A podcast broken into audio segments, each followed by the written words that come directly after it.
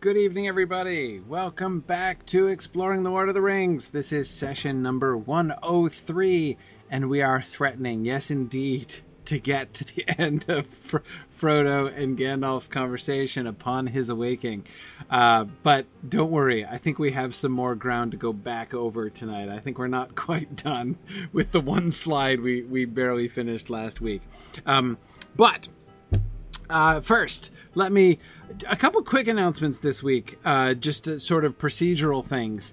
Uh, first, my um, I, I, have to sort of announce we're going to be. Uh, we've already posted this, and I, have updated people by email and stuff who are registered for the uh, webinar session. But uh, I have to cancel Mythgard Academy this week, so the second session of Sauron Defeated is not. Well, I'm not going to be able to hold that tomorrow. I'm going to have to hold that next week. So I will be back for that next week, but I won't be able to do it tomorrow. I uh, discovered that I'm so I'm traveling on Thursday. I'm going out to Indianapolis to give a talk, and I am leaving a good deal. I just I discovered over the weekend I'm leaving a good deal earlier than I had originally thought I was. So I have to leave the house at like 4:30 in the morning. So probably teaching until like 1 a.m. is the night before is not really wise. Uh, so I'm, I'm gonna have to cancel that uh, because of my impending trip. Uh, but I'll be back for that next week, which means that this is the, my last broadcast of this week. There's gonna be no Grifflet uh, this week either because I'll be in Indianapolis. Um, so uh, I will be back next week. Next week should have a full slate of regular broadcasts, uh, and including an extra bonus uh, broadcast next week, which is Mythgard Movie Club, uh, who will be talking about the Camelot film. Uh, in uh, celebration of the end of the Malory class, so that's going to be on Thursday, the 30th at 8:30 p.m. So I'm looking forward to participating there with a bunch of other Signum faculty and the Mythgard Movie Club folks.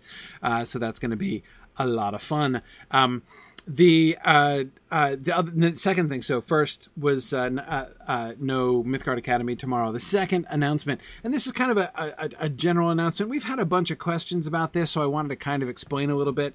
Um, some many of you won't even be aware that this was even an issue, but for a long time, for many years now, we've been posting most of my broadcasts not only on YouTube and not only on our podcast feed, but one of our other kind of publication avenues uh, for all the stuff that I've been doing has been iTunes U.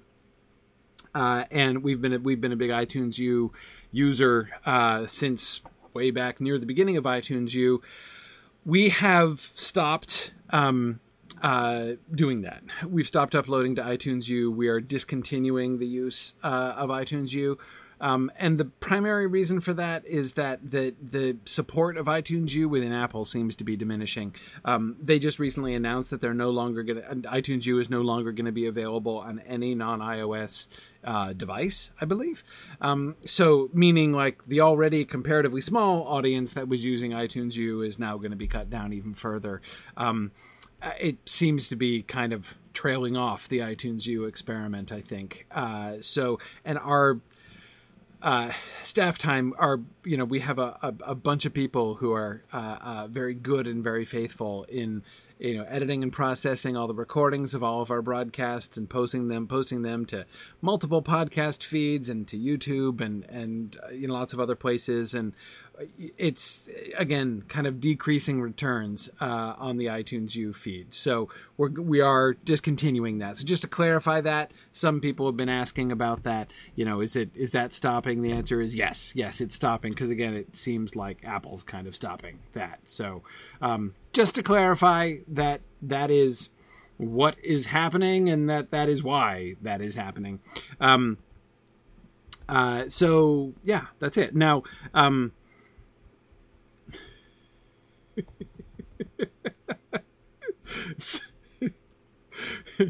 Sorry, okay, I was I'm laughing because all of a sudden my uh, keyboard seems to be locked in Greek mode and I'm not quite sure when that happened. Okay, there we go. What possible keystroke combination did I hit to all of a sudden change my keyboard over to Greek?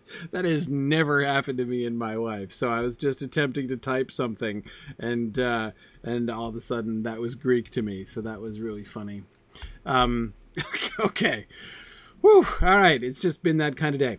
Um, anyway, yeah, Tony, I the stuff on there uh, that's on iTunes U, we we don't plan to take that down. If uh, yeah, I mean, I, again, if they like discontinue it, it might go away. Um, we're not gonna, you know, destroy it, but we're just we we're just not gonna. Um, we can't prioritize the time to carry on. Um, it's just a whole, you know, like yet another place to upload everything. Uh, and again, like in the old days, it was worth it again, especially when iTunes U was sort of newer and it looked like it was going to be growing. And so we were, you know, on the wave of that, right? And we were kind of hoping that that would grow and expand, but um, it um, uh, it didn't. Uh, it hasn't seemed to happen. So anyway, um, that's the. Uh, uh uh, that's the story. Okay. Um, you're right, Bruin. Here, Tolkien would have just rolled with the Greek keyboard. You're absolutely correct about that. Um, unfortunately, my operating system doesn't understand Greek, so it wouldn't have been very helpful. I was trying to start up a program so I could. I didn't have the Twitch chat going, so I was like, "Oh wait, I got. I better get the the Twitch chat up," and it was uh, it was not having it. Anyhow, um, th- oh, can I just share one last really uh, uh, uh, kind of fun little family story before we start? Um, those of you with very long memories may recall. Well, so uh, you may remember a few years back, I was getting. Uh, those of you who followed me on Twitter may remember a few years back, uh, I got a new car and I was doing a Twitter sort of po- not a poll, but I was doing. I did do a poll actually to try to to come up with a name for my new car. The car that I was replacing is my old Toyota Corolla, which I bought back in 2004 when I moved to Delaware originally. Um, uh, to start my first tenure track job.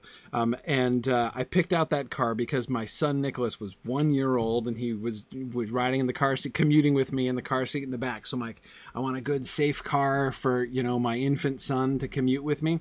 Um, uh, he uh, so to uh, on Saturday uh, my son Nicholas just turned 16, uh, and he is going. I am bequeathing him that same car that I bought, the one I replaced with my new silver uh, uh, uh Honda Civic, which I named Idril. Um, uh, so he is he he has bequeathed that car 254,000 miles, uh, and 15 years later, uh, that is going to be his first car.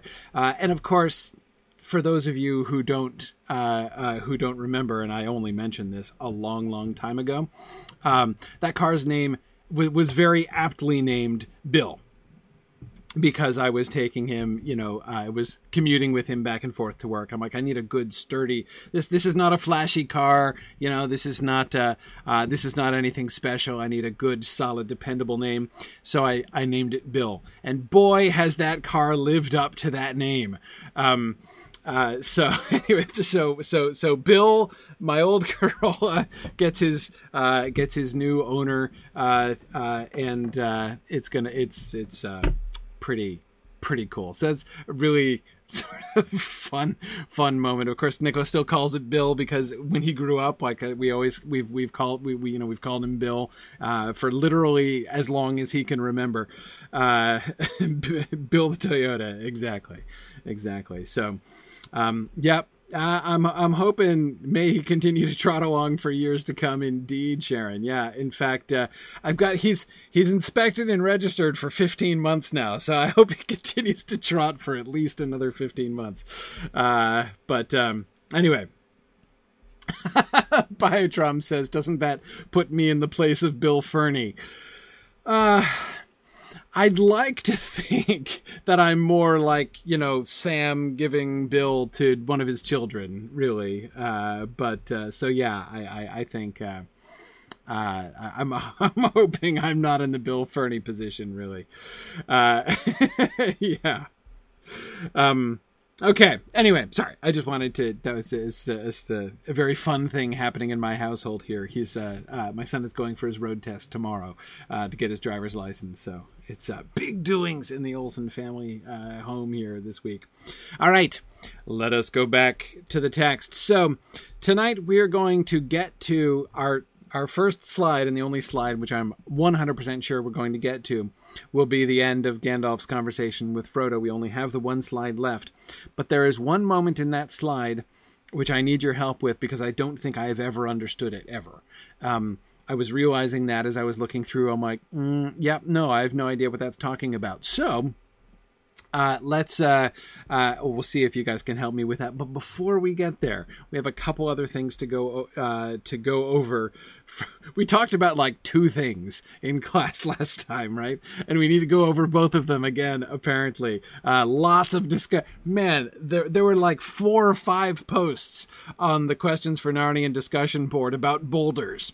Right? We clearly we need to talk about the boulders more. Uh, so we're gonna we're totally gonna do that. So uh, but first, actually, uh, Marielle uh, had this, and Marielle so reliable for her thoughtful posts um, for you know for uh, and has been for years really thankful for this, Marielle. I think uh, you have given me a reading I can totally get behind here. Um, Marielle says, uh, instead of Glorfindel, so we're talking about how did the what drove the horses mad. Instead of Glorfindel, I propose a separate uh, cause of the madness, drawn from one of the professor's favorite lines of Tolkien prose. In The Return of the King, we will read. From all his policies and webs of fear and treachery, from all his stratagems and wars, Sauron's mind shook free, and throughout his realm a tremor ran. His slaves quailed, and his armies halted, and his captains, suddenly steerless, bereft of will, wavered and despaired, for they were forgotten. Truly, one of my favorite sentences uh, in The Lord of the Rings. If the horses, captives from Rohan, broken in service to the Nine, are driven entirely or in large part by the will of their riders, then the distraction of the Nazgul by the fire, river, and wrathful elf lord might very well make the mounts steerless, bereft of will, and despairing. That, perhaps, is the madness which drives them into the raging waters. I love this theory. Love it. And Fourth Dauntless, I saw your note there. Uh, Fourth Dauntless was saying that he had proposed uh, this or something very like this uh, during class last time. I'm sorry, I missed it, Fourth Dauntless. There's so, it's easy to, I can't always read everything as it rolls by. Um, so sorry for missing that. But I, and, and, and Tony, you're thinking this too? Fantastic. Yes, I think this is great. Um, so, this connects, of course, with a bunch of the things that we were saying about the horses. I should say I skipped uh, the first half of Marielle's post, in which she was uh, articulating very clearly um, many of the reasons, you know, sort of the justifications for being uneasy, as we were saying last time about Glorfindel simply driving the horses in. One of the things that she was saying, of course, is that to say yeah, killing the horses on purpose is worth it. Be, you know, it's like a, a, a worthwhile sacrifice. I mean, yes, you've got to kill the nine horses, but you know, you get the ringwraiths with them, so it's worth it. And she was saying that that's uncomfortable and should be uncomfortable because that's the kind of you know the ends justify the means thinking, which the text so often counsels us against taking. Right? I mean that that kind of thinking is, and I agree. Uh, you know, generally. Um, uh, generally taught against uh, in the text. Uh, so yeah, I I, I agree. I, I, think that that that seems to me right. Um, again, now this doesn't mean that that doesn't prove that Glorfindel hasn't done it, right? Um, I mean. Glorfindel might might here be guilty of something which, uh, although nobody would like to hear the idea of Glorfindel being guilty of something, again, you can't rule it out absolutely. However, this reading feels to me much more satisfying, right? Um, and what it comes down to, of course, is just thinking again through the relationship between the riders and the horses. A bunch of, you know, we were talking last time about the enslavement of the horses, right? And, you know, the extent to which the, the horses were active collaborators with the ring wraiths or to, and, or, you know, and of course they've been raised and they know no better, right? But thinking of the horses as slaves and as victims uh, of the Nazgul in some way and that seems to me um, uh, that seems to me to make uh, to make perfect sense. Um, but uh, but anyway, the question really is: what is the bond between the Nazgul and the horses? Are the horses merely well trained? Right? You know, they've been raised with wraiths, and so therefore they're not spooked and freaked out by the wraiths and so they treat the wraiths as if the wraiths were normal riders and then so are we to imagine that the horses and the ring wraiths have the kind of relationship that horses have with normal mortal riders, right? Just because the, of the way and the place in which they were raised? Or do we imagine this working somewhat differently? And I have to say, I tend to doubt that. I've said before, I'm not a horse person. I know very little about horses, but I I am not myself a horse person, but I know I, I know people who are right. I've spent enough time with with uh, with Trish, with Tolkien Maven, and also my my sister is a big horse person as well. Like I know enough horse people to know how those relationships between horse and rider develop and everything. And it's hard for me to imagine the kind of relationship that a rider and a horse would normally build. Um, that a, Nazgul being involved in that, or the training regimen in Mordor being of this sort, right? Now, Jacques, I don't think necessarily that they're res- relatively recently stolen from Rohan. We know that black horses are stolen from Rohan. I had always assumed, though it's perhaps just an assumption on my part, that the black horses stolen from Rohan are used for breeding stock um, so that horses can be raised from foals in Mordor and trained from the very beginning. Um, so n- I would think it would be much more difficult. But you know, if what is happening here is not training so much as domination, right? Um, if, if we think about the kind of I was going to say positive, but that's too vague a word. Uh, the kind of constructive, the kind of collaborative relationship, right? That that can subsist between horse and rider. Um, again, that's what I can't imagine. Morning, uh, Mordor training regimens uh, uh, encouraging, right? Um, you'd think, I would think, that the the horse training habits in Mordor are much more about enslaving the will of the horse to the riders.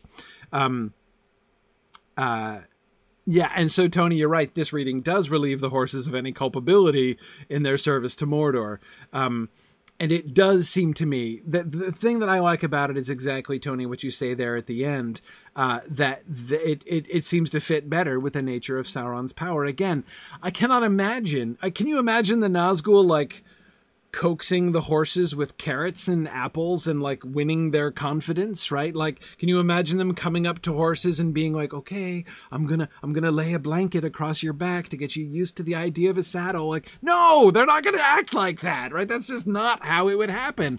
Um, so the idea of, either the ring wraiths directly, or you know, whatever, just like laying a whammy on the minds of the horses and being like, "You are my slave and shall do my bidding," like that makes much more sense to me. Um, it fits better with the whole spirit of Mordor, right? So that's there therefore why I really like this reading because if we think that way, right? Um, if we think that the horses are in fact enslaved, like their wills are enslaved to the wills of their masters in ways in which which go way beyond, which are in fact a perversion of the normal horse and rider relationship, which again seems to me to fit very well into the whole spirit um, uh, spirit of Mordor thing. If the horses' wills are enslaved indeed um, to their riders, then there could come a moment when they were released from that enslavement. And I would think that a horse whose mind and will had been enslaved uh, to uh, the to an alien will like this, if suddenly released, would freak out, especially if it happened on the edge of a river where a flood was coming down and where boulders, either spiritual or corporeal, were grinding and rolling uh, right along in front of them. I mean, they're going to be stricken with madness. That seemed, even if even if the agent of the striking them with madness is not Glorfindel, um, indirectly it would be right because the Nazgul's the the grip of the Nazgul on their minds would be broken under the circumstances, right? Um, uh, in the Nazgul's terror, as Glorfindel comes up, um, so I think that that um, makes a lot of sense. Now, Galandar, you're right. It's not like he couldn't anticipate that the horses are going to be driven mad. Um, I mean, there's no question the riders have to go into the ford, right? on the one hand, like I don't know, I don't think I can't imagine any way. Like I, I don't know what else he could have done. Right? I don't think the horses are savable here. Um, I mean, he'd have to find a way to dismount them uh, from the horses, get the horses to run the other way, and still somehow propel the Nazgul into the stream in a very short period of time. That seems like a lot to ask, right? Um, but it does seem to me to um, change the situation if he if he comes up and he deliberately sort of psychically pushes the horses into the river that seems to me fundamentally different from he comes up and uh, messes with the Nazgul right he is attacking the Nazgul themselves and as a result of that attack the horses go mad and run into the river um, that just I, the result is the same. And you could say the result is inevitably the same and that he would have anticipated that result. And so therefore, you know, he's, uh, uh, you know, can't be, um, exculpated completely from the death of the horses. And yet it does seem to me to feel, uh, pretty different, I'd have to say. Um, Yeah, yeah. Fourth Dauntless points out that Glorfindel's plan explicitly requires that he be able to deal with any Nazgul left on the near bank. Yes, Gandalf mentions that. He knew that he would have to deal with any who didn't get washed away in the stream. Maybe he had a plan to assault the Nine when they're boxed in at the ford, but he didn't need it because the horses bolted. Yes, it's quite possible that what he does when he reveals himself in his wrath was step one, right? He was he was just planning to attack the Nazgul where they were even though he is at a disadvantage in some ways because he's outnumbered and dismounted, but he's Glorfindel, right? So that counterbalances it. Um, but again, he doesn't um, uh, he doesn't have to implement stage two of his Nazgul assault plan because the horses do carry them away. So um, anyway, uh, yeah. So okay, good. Um, Yeah, good. Um,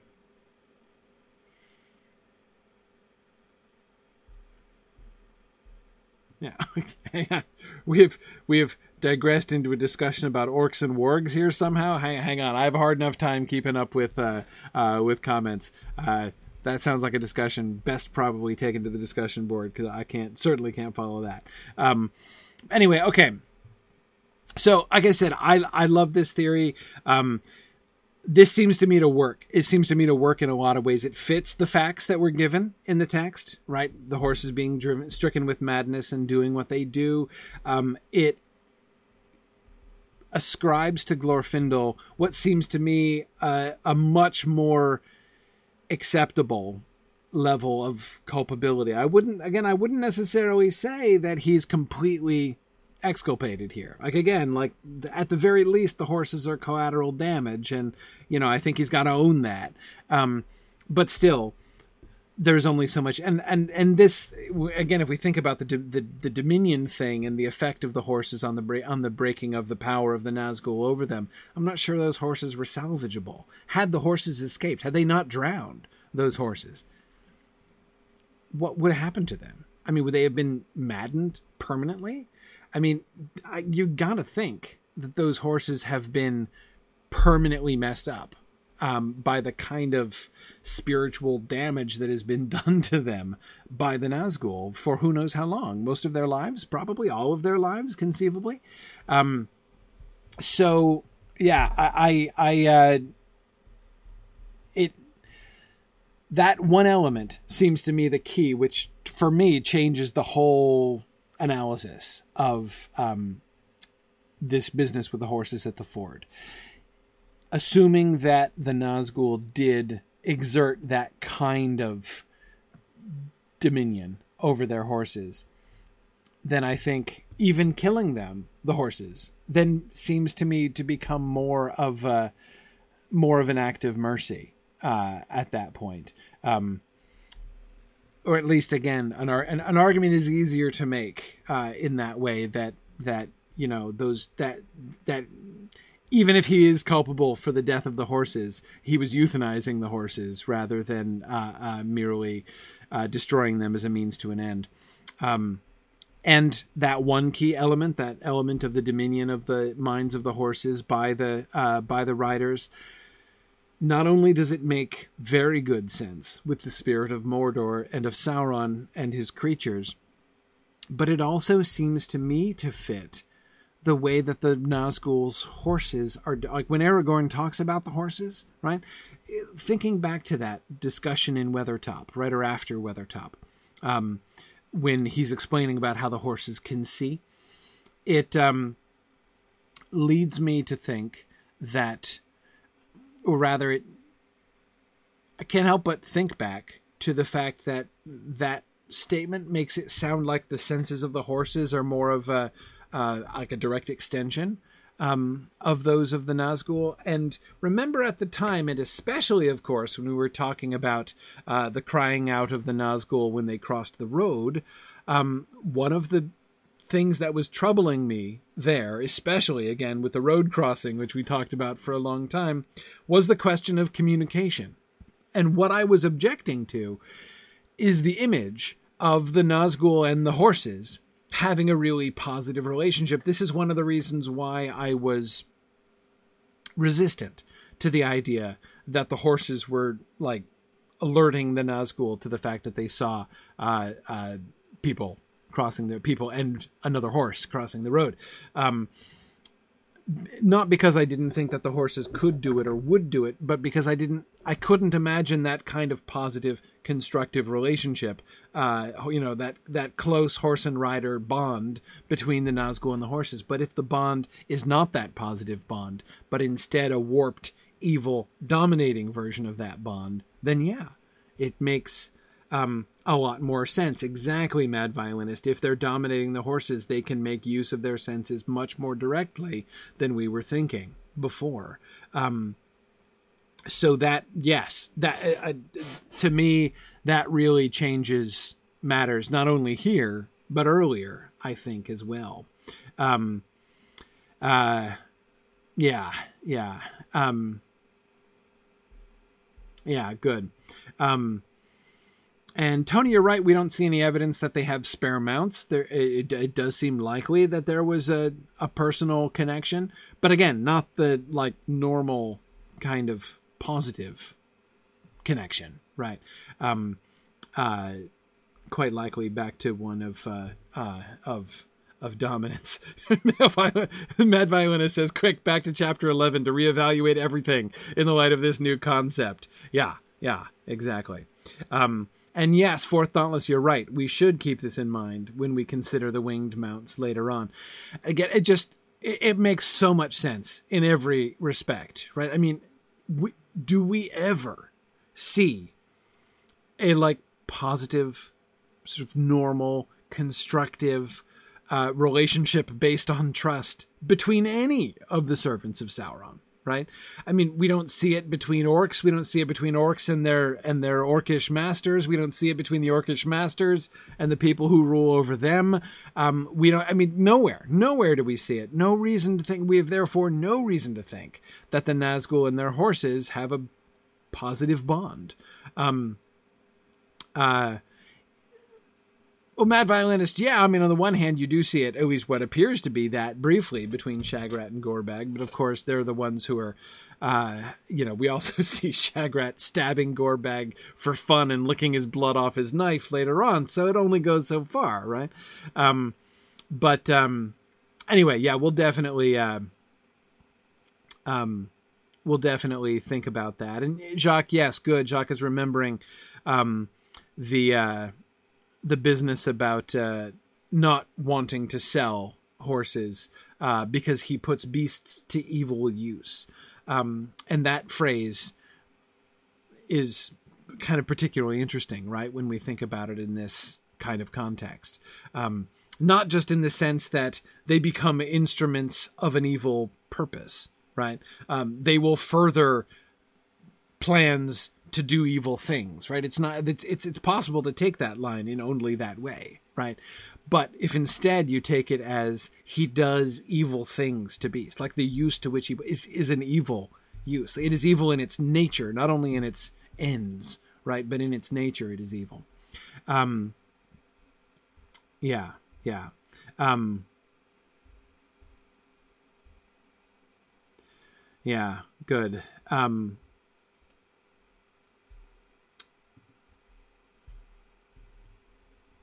good. Okay. Um, hmm. Kyle Winiecki is asking, do we think Morgoth and Sauron had a somewhat positive bond? No, I don't think so. Um, no, even that line about Sauron serving was be, being less evil, evil because he, you know, served another instead of only himself. That does not saying much. It doesn't say that they were affectionate, right? It doesn't say that they had a constructive relationship. Only that, in as much as serving someone else in humility even for a bad reason, is better than being like, I am the God and Lord of the entire earth, right? That's in to that extent, Sauron was less evil than Morgoth was, briefly, right? Um, so even that I think is is a very uh, mild praise of Sauron's virtue there. Um, but anyway, yeah, exactly, Tony. Tune into Film Film for that. We spent a lot of time talking about that there. Okay. Uh, so thanks, Mario, for that. That was really illuminating. And again, sorry for those of you who were saying similar things last week that I didn't see. Um, okay. All right, we got to talk about the boulders because everybody wants to keep talking about the boulders. Um, the thing I want to jump back to, and thanks to Matt uh, DeForest for um, um, uh, for reminding us of the earlier description. So here, see, Mad Violinist, we are revisiting chapter 11 of book one. Um, here is, uh, so I'm just quoting as Matt quoted in his post, um, the description, what Frodo sees live, right, before the conversation with Gandalf, right, as it's happening at the end of the flight to the Ford. At that moment there came a roaring and a rushing, a noise of loud waters rolling many stones. Dimly Frodo saw the river below him rise, and down along its course there came a plumed cavalry of waves. White flames seemed to Frodo to flicker on their crests, and he half fancied that he saw amid the water white riders upon white horses with frothing manes. The three riders that were still in the midst of the ford were overwhelmed. They disappeared, buried suddenly under angry foam. Those that were behind drew back in dismay. Okay, the boulders. Sorry, Tarlonio. I try to take too long with this, but it is very sensible uh, to go back and kind of touch base with the uh, with this description here. Um, a noise of loud waters rolling many stones is, of course, the most obviously relevant uh, passage here. Here's the trick. Here's the, the difficult thing for me. So the que- the fundamental question, which we were arguing about last time, is: Are the boulders physical boulders or are the boulders spiritual boulders? Like that is are is Gandalf's magical enhancement of the flood uh was that is he describing the two different aspects of his spiritual enhancement uh, the one of which was represented by white horses on with white riders, and the other being represented by rolling and grinding boulders, both of which were a spiritual manifestation superimposed upon the flood by Gandalf, uh, or augmenting the flood by Gandalf. Or is he saying first his spiritual augmentation being the horses and riders, and then also describing a merely physical uh, addition that was made, which is the rolling and grinding boulders? Okay. Um, so I the f- first sentence there, right, seems to be directly relevant. Frodo hears a noise of loud waters rolling many stones. So there do appear to be physical stones rolling. Now, um, yeah, no, uh, uh, in Green Eyes, in the Green Eye, I'm not sure how to how to parse your name exactly there on Twitch. Um, yeah, or just a loud noise, right? I mean, this is a description of the noise. Remember that the name of this river is Loud Water, right? So that he hears loud waters, right? rolling many stones. It's called the loud water for a reason. Presumably, there are also rocks there, right? Um, I don't get me wrong. I have no objection to the real bold to the idea that there really are boulders. The problem that I have is that that doesn't seem to match Gandalf's syntax. He brings up the boulders in the sentence in which he is describing what he did in the flood, how he augmented the flood. Um, it is possible that at the end of that description of the horses and riders, he then adds a completely tangential and unrelated observation that FYI, there also happened to be boulders which had nothing to do with me. But that seems to me a strain, honestly, syntactically a strain. Um, we would have to imagine Gandalf failing rhetorically there, right? Um, if that's what, and, and again, like, it's possible. It's possible. Um, but I don't, um, it seems to me, one way or another, the context of the sentence seems to me to make it fairly clear that Gandalf is taking credit for the boulders as he took credit for the horses and riders. That's why I had always leaned to the spiritual boulders um, uh, argument or reading because that fits better. I cannot see Gandalf physically chucking boulders into the river to have them rolled down. Um, yes, I can perfectly well believe there might be uh, uh, boulders rolling down with the flood in a perfectly normal and spontaneous way, uh, just because of the rushing of the water down this uh, down this mountain gorge. Yes, I can believe that that would happen naturally, but that's not what Gandalf says. Gandalf takes credit for the boulders. That's my sticking point. If it weren't for that fact, I'd be like, sure, yeah, boulders rolling down from the mountains, no worries at all. Um, but uh, but again, that's not how it happens. He takes credit for the boulders, and since he's taking credit for the boulders, it seems to me more likely that the boulders he is describing are physical, are spiritual rather than physical. Um, and I don't think that that first sentence proves otherwise. Rolling many stones. First, I would point out that the word is stones here, not boulders, right? Uh, many rolling and grinding boulders. Uh, the grinding of boulders is different from the sound of loud waters rolling many stones, I would think. Um, uh, but, um, uh, yeah, exactly, Lincoln. What would be the point of mentioning the boulders in that context if he weren't taking credit for them? Agreed. It would be a mere non sequitur for him to be adding a piece of incidental description of what was happening independent of his action in the context of the sentence he raises it. Um, so, uh, yeah, Wheel Rider, I agree. Gandalf's magic does perform other physical actions. We have never seen Gandalf before hucking boulders with his magic. That's not a thing. Starting a fire on Caradhras is very different, uh, especially since we know that Gandalf's uh, magic has always been associated with fire.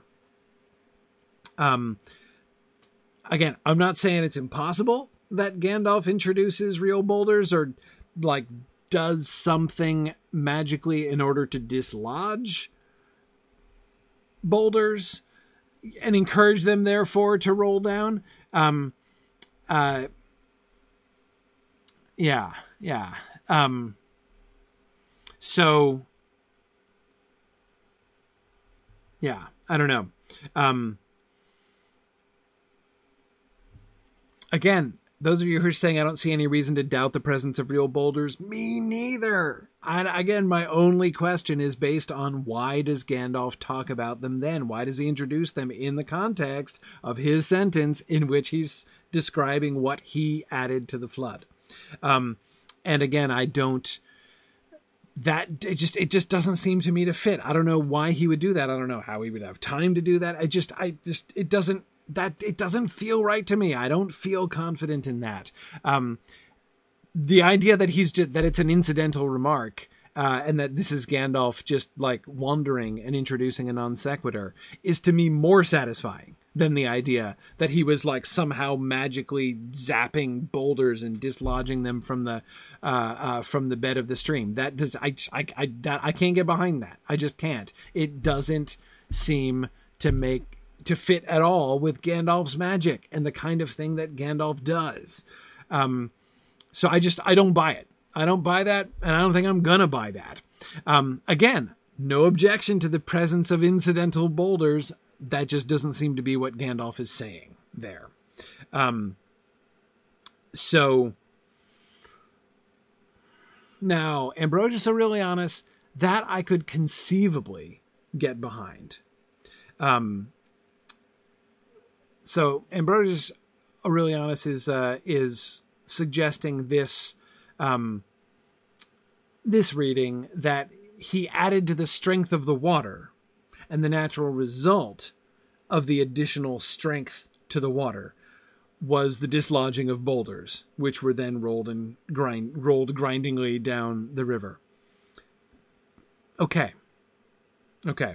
Um yeah, again, Jacques, again, I as, as I as I keep saying, I'm not trying to say that real boulders are implausible. I'm only saying that the way that Gandalf talks about them, it doesn't sound like that's what he's talking about. Um, Ambrosius Aurelianus's reading does satisfy one element of that, right? If Gandalf is saying Elrond's role is to command the flood right? So the the flood happens because Gandalf commands it, because of Gandalf's sorry, because Elrond commands it, because of Elrond's authority, right? Gandalf then, through his own will and his own power, augments the flood.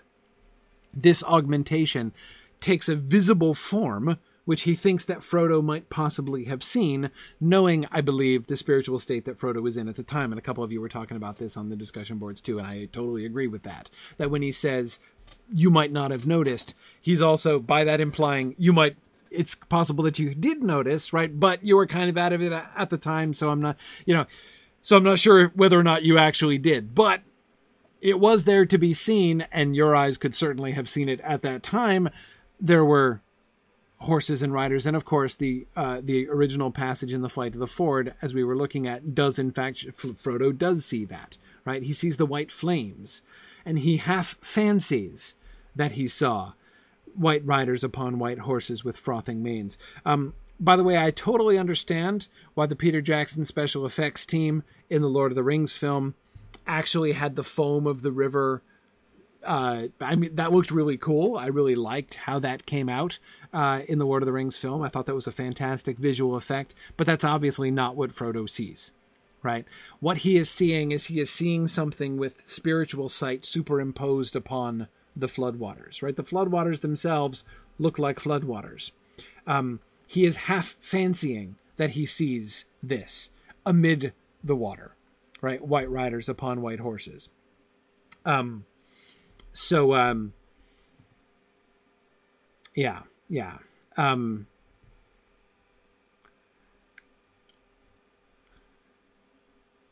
Anyhow, um, we need to know if Aragorn saw boulders. It's true. If we had more data, we could come to a really, uh, yeah, like Merry and Pippin, right? Would be would would be a pretty good test case, right? Um, if we could, yeah, the others exactly. If we if we did a, a survey among the others, did you or did you not perceive boulders uh, in uh, the flood when it came down? Then we'd know for sure.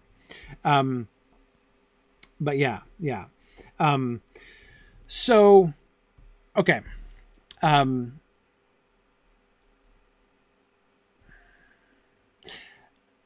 Aurelius Ambrosianus, I, am thinking uh, that your reading is the best compromise reading I can think of. And it could explain. Okay, so here's the other thing, and and and here, um, Cecilia, I'm coming back. Uh, I'm coming back to your point. Um, and I was saying something like this last time. I'm going to the end here. There we go. Here's here's here's our passage from Gandalf. Again, if we look at the syntax, and again, this is the point that Cecilia was just making. If I may say so, I added a few touches of my own. You may not have noticed, but some of the waves took the form of great white horses with shining white riders, and there were many rolling and grinding boulders.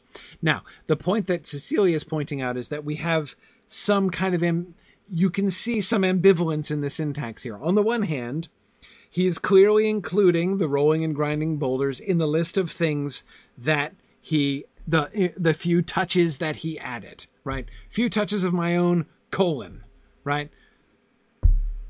White horses with shining white riders, many rolling and grinding boulders, right? He's explicitly taking credit for both of those things, right? Those are the touches that he added. However, as Cecilia points out, the syntax is not the same. He describes the waves, the form of great white horses in shining with shining white riders, a clearly sort of magical spiritual effect, right? Um, and there were many rolling and grinding, but the there were is different. Like that sounds different. It sounds like it's it's in it's in a different case, right? Um. So um. Exactly. So Harnith, that's exactly the argument for the spiritual boulders, right? If we say, I added spiritual touches to the flood. I added the force of my own power to this flood, and that took the form of, of horses and of boulders, right? But um you could you can see there but there, there's they're they're not parallel. They both come after the colon. They're both explicitly the touches that he added, but there is a lack of parallelism between them, which could justify them uh, looking uh, them being different in some way, right? But um, Ambrosius Aurelianus, this is where we come back to your point. For a moment, I was afraid that we had let loose too fierce a wrath, and the flood would get out of hand and wash you away. We notice the we. We had let loose too fierce a wrath, right? So they, the two of them, Elrond commands the flood.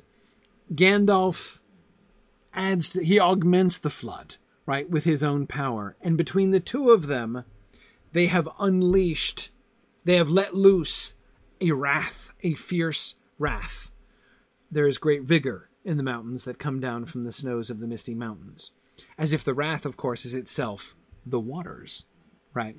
The the river itself has wrath, right, which is being unleashed by Elrond, commanded by Elrond and augmented by Gandalf. So, if if the boulders could I would I would concede spiritual or physical boulders if the the augmented wrath of the river right is such that it now is instead of just dislodging smaller stones like a like a, a smaller flood would like again it's it's the the connection to the next sentence right? For a moment i was afraid that we had let loose too fierce a wrath right? Um, I think that that's uh, to me that works much much more, right? If we am if and and it it makes sense of both things. It makes sense of both the inclusion of the boulders and the touches that he added, right? And the non-parallelism between the horses and riders and the boulders in his statement, right? Um, I don't see Gandalf zapping boulders. I just don't. That I, D- Gandalf have do we see Gandalf ever perform an act of telekinesis, large or small? Ever? I don't think we do. Do we? Am I forgetting an act of telekinesis we've seen Gandalf? Right, just his magic doesn't seem to work that way. Um. Uh. So, yeah, yeah. I I don't um um I don't think that. Um. But um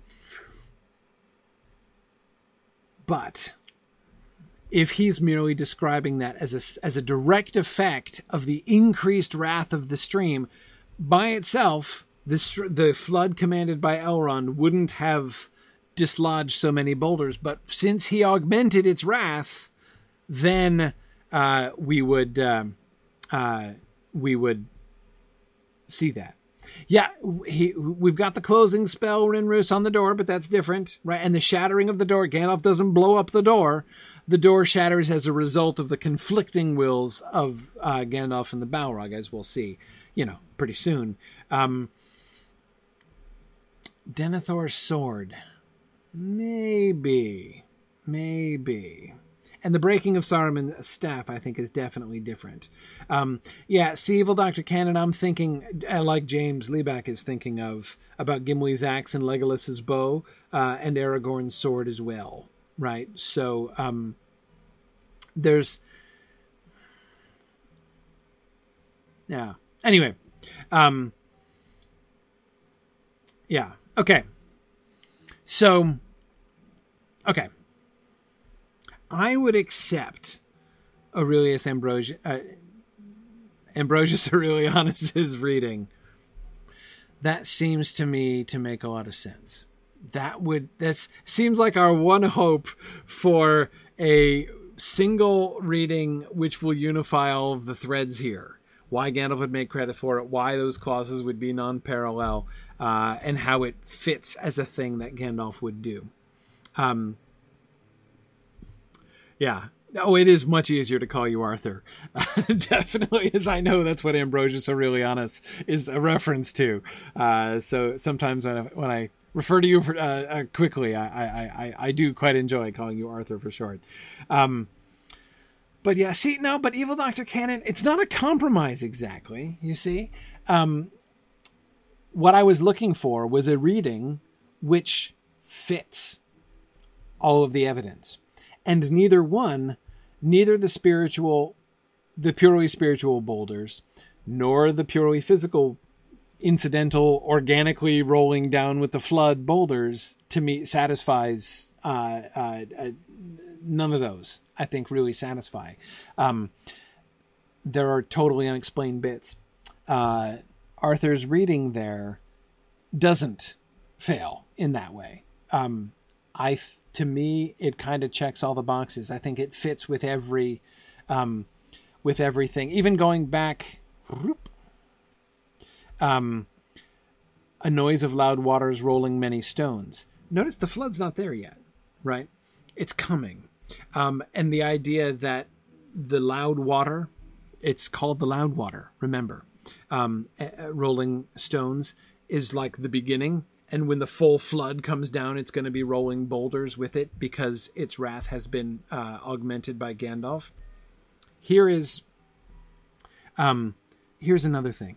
I've been saying, I'm I've I've been discontented with the idea of Gandalf dislodging physical boulders because it's unlike his magic. Here's something that is like his magic. Remember what Gandalf mostly does? Yeah, like fires and stuff. Sure, he does that. But that's one one of the physical things that he does. His primary magic, or at least the concept of his magic that is going to be developing as we're as we were discussing a little while back. Um, one of the patterns which is going to begin to emerge, which Tolkien is going to talk about in the essay on the Istari, is the encouragement of the spirits of people, right? The inspiration of people with positive desire and will to resist, right? That, it seems to me, is the magic that he is doing here, right? His, like the superimposition of the horses and riders seems to me a kind of a direct thing, right? Um, he is like, that's his own will kind of riding with the flood, right? But, um, but there is a spirit here to be encouraged, to build. Exactly, Karita. He encourages the water. That's exactly it. It's not the spirits of the boulders, evil Dr. Cannon. I think it's the spirit of the river. Right? Again, back to the passage. There is great vigor in the waters that come down from the snows of the misty mountains. Right? Um, one thing to keep in mind Tolkien, we've seen this with Goldberry, as Druid's Fire was just alluding to. Um, uh, we know there are spirits that animate natural features, right? This is a thing in Tolkien.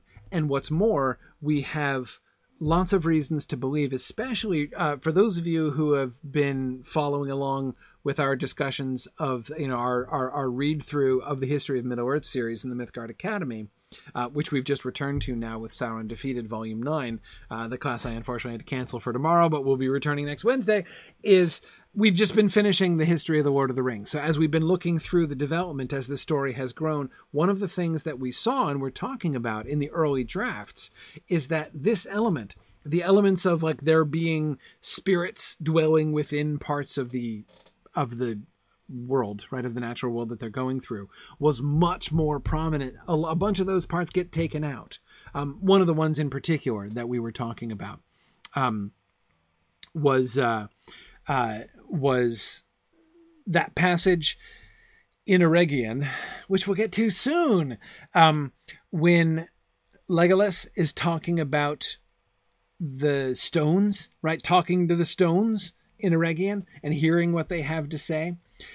In the earlier draft, in the first draft of that passage, as they're going through Eregion, he is speaking, he speaks much more explicitly about communing with the spirit. He's like, the reason he says that, like, remember when he says, like, this, this land is unknown to him of the Sylvan folk, right? What he says in the, uh, in the original draft is the spirits of this land are unknown to us, right? I can't get the spirits of this land to talk to me like I could get spirits of a forest to talk to me. Cause I'm like this with, with forest spirits, but these like open plain rockland spirits, like they're weird. Like I don't get them and they don't get me. Right. Um, so again, that was much, and now Tolkien cut that passage. But one of the things, and this is something that Christopher Tolkien says again and again in his commentary on his father's drafts, he he frequently warns us just because Tolkien cuts something out of his draft and no longer includes it in the final. That doesn't mean that doesn't prove that Tolkien has changed his mind about that, right? He often will remove references to things which we have evidence to show that he is still happening in his head, right? And I think that this is one example of those kinds of things. Um, no, he kind of dials down that passage with Legolas and the spirits of Eregion.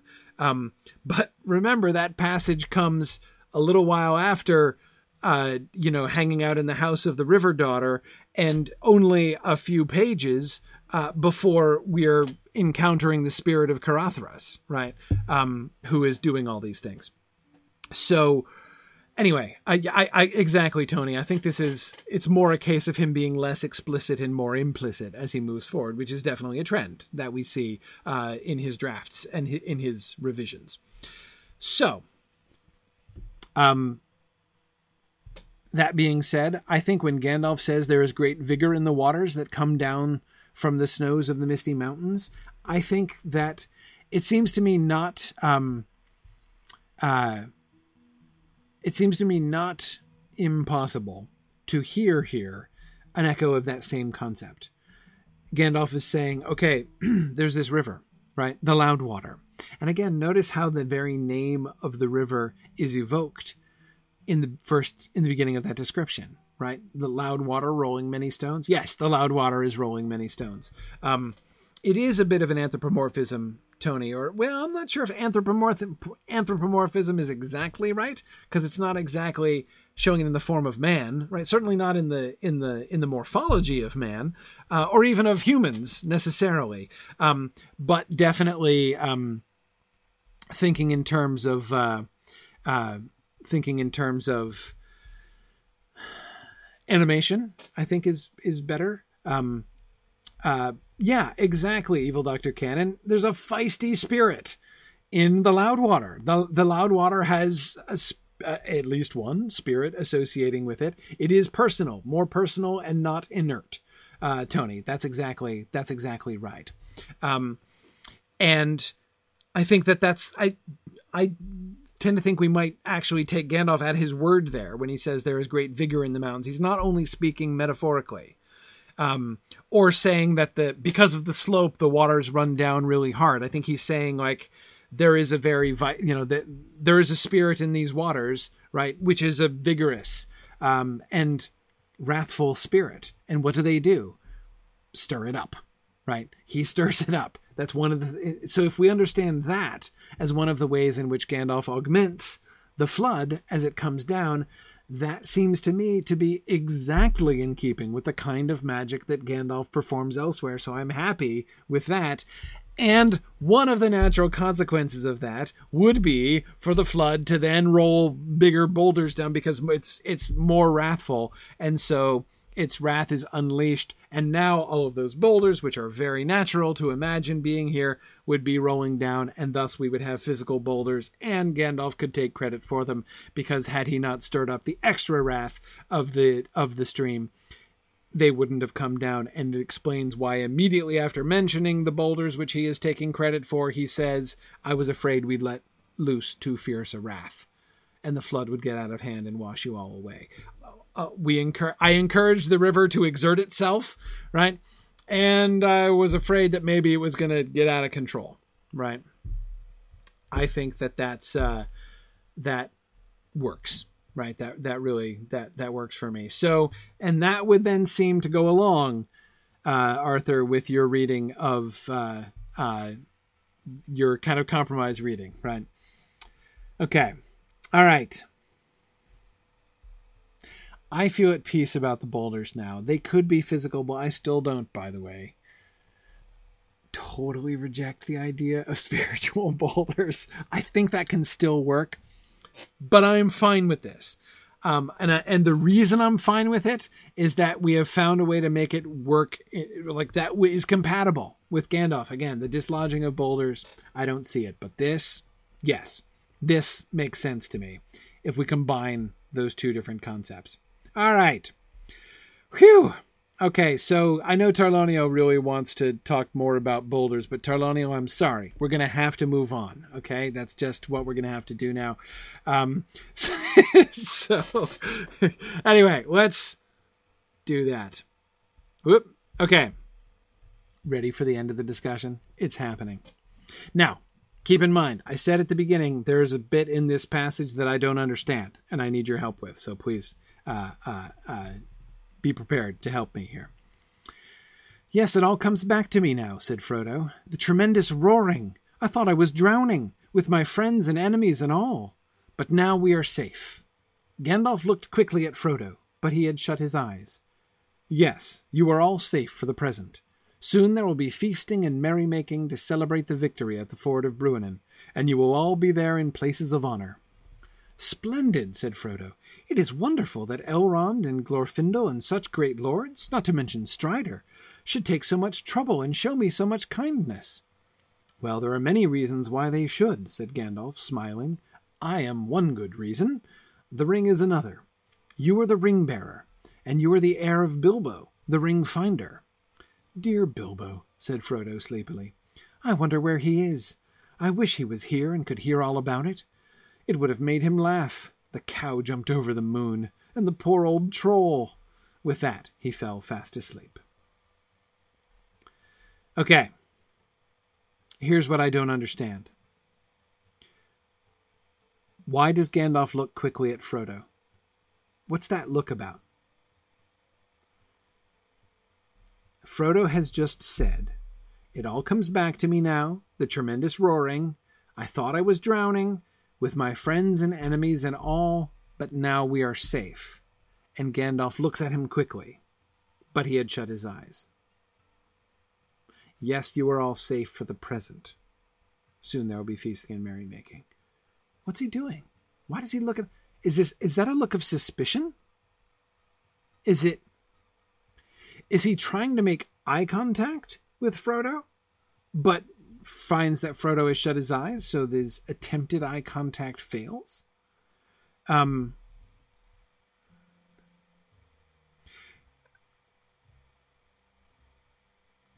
is he looking quickly at Frodo? Is he doing a double take because he's reacting to what Frodo is clearly reacting to what Frodo said? So here's my, I guess my the first part of the question, well, my question anyway, is which bit is Gandalf reacting to in this way?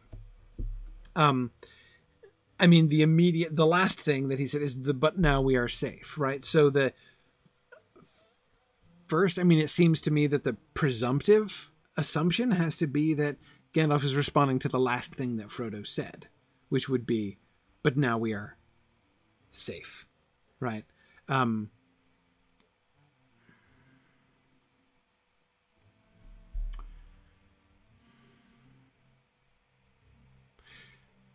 is it because he's wrong? Is it because okay? I'm so I'm trying to I'm trying to work through the options here. Lots of suggestions, and I'm trying to work through these too. And I hope I don't miss too many this time. Um, uh, okay, Cecilia is suspecting. That makes sense. That he's wanting to make sure that Frodo's returning memories aren't traumatizing him. Um, right. Cecilia is, of course, reminding us that um, uh, he Gandalf had risked the story without the advice of Elrond, right? So he was he was making he was doing something against the advice of Elrond. Elrond told him not to tell him too many stories, but he's like, "Well, I'll do this without asking Elrond," right? So is this oops, did I do harm? Right? Uh, is he really okay? That's that would be one explanation for a quick look at him, right? Um, yeah, yeah. Um, Okay. Lilith, I do think many of these things could be meant at once, but hang on a second. So let me try to enumerate the things. This is going to be tricky because there are lots of possibilities here. Um, now we are safe. So, one of the things that several of you are suggesting is that there could be a question about the we, right? Who is we? but now we are safe. Of course, the most obvious meaning is that he's meaning we, you and me, Gandalf, you, me, and all of our friends, right? All of us are safe. Every all the good guys are safe now, right? That's the one obvious meaning, but it could mean something else, right? One theory that a couple of people are putting forward here is, uh, see, Rin Roos was saying the we could mean Frodo in the ring. Um, or Gandalf might be wondering if by we, Frodo means him in the ring. Now we are safe. Um, the ring and I. Um, that we might mean, as uh, Bruce was suggesting, maybe he's concerned that Frodo is still under the Witch King's sway, and the we includes the enemies. Um, I thought I was drowning with my friends and enemies and all, but now we are safe. Syntactically, that could be made to work. That seems to me the most unlikely of them, though. I mean, again, it's possible that Gandalf is like, I'm pretty sure Frodo's okay. I'm pretty sure he's healed from the wound. He's totally not being dominated by the enemy. And now he's like, oh, wait, what? What? Are we sure? That seems to me a possibility, especially in light of you know the other theory, uh, Cecilia, that you were saying about you know him just uh, he's Gandalf has been doing this without the advice of Frodo's physician, and he's not sure if he's doing the right thing, right? So that, that it would kind of potentially connect with that. That seems to me the least likely one.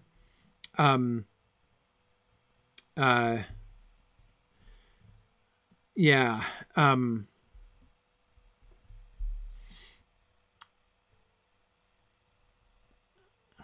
the ring one I like better. Um, here's why I like that better. It would seem to me more to justify the quick look. The other theory, of course, about what it is that Gandalf is concerned about is Frodo's declaration of safety, right? Um, his quick look could be simply translated as, no, wait, seriously, Frodo? Are you that thick? Do you really think that we're safe now? Do you think the story is over? The story you, you realize, right, Frodo, that the story isn't over, right? Um, so he could be doing that kind of a double take there. But I tend not to think so. He that's what he addresses verbally. Yes, you are safe for the present. He adds the important qualifier, right? but that qualifier doesn't seem to justify the quick look in my mind, right? I mean, had was he, if if his concern in in response to Frodo's statement was merely that um so if his concern were merely that he is wanting to correct like don't be overconfident in your concept of safety here the verbal correction i would think would be sufficient. Now we are safe. Well yes for the present frodo right? But i don't see why why would he look at him quickly right? Um uh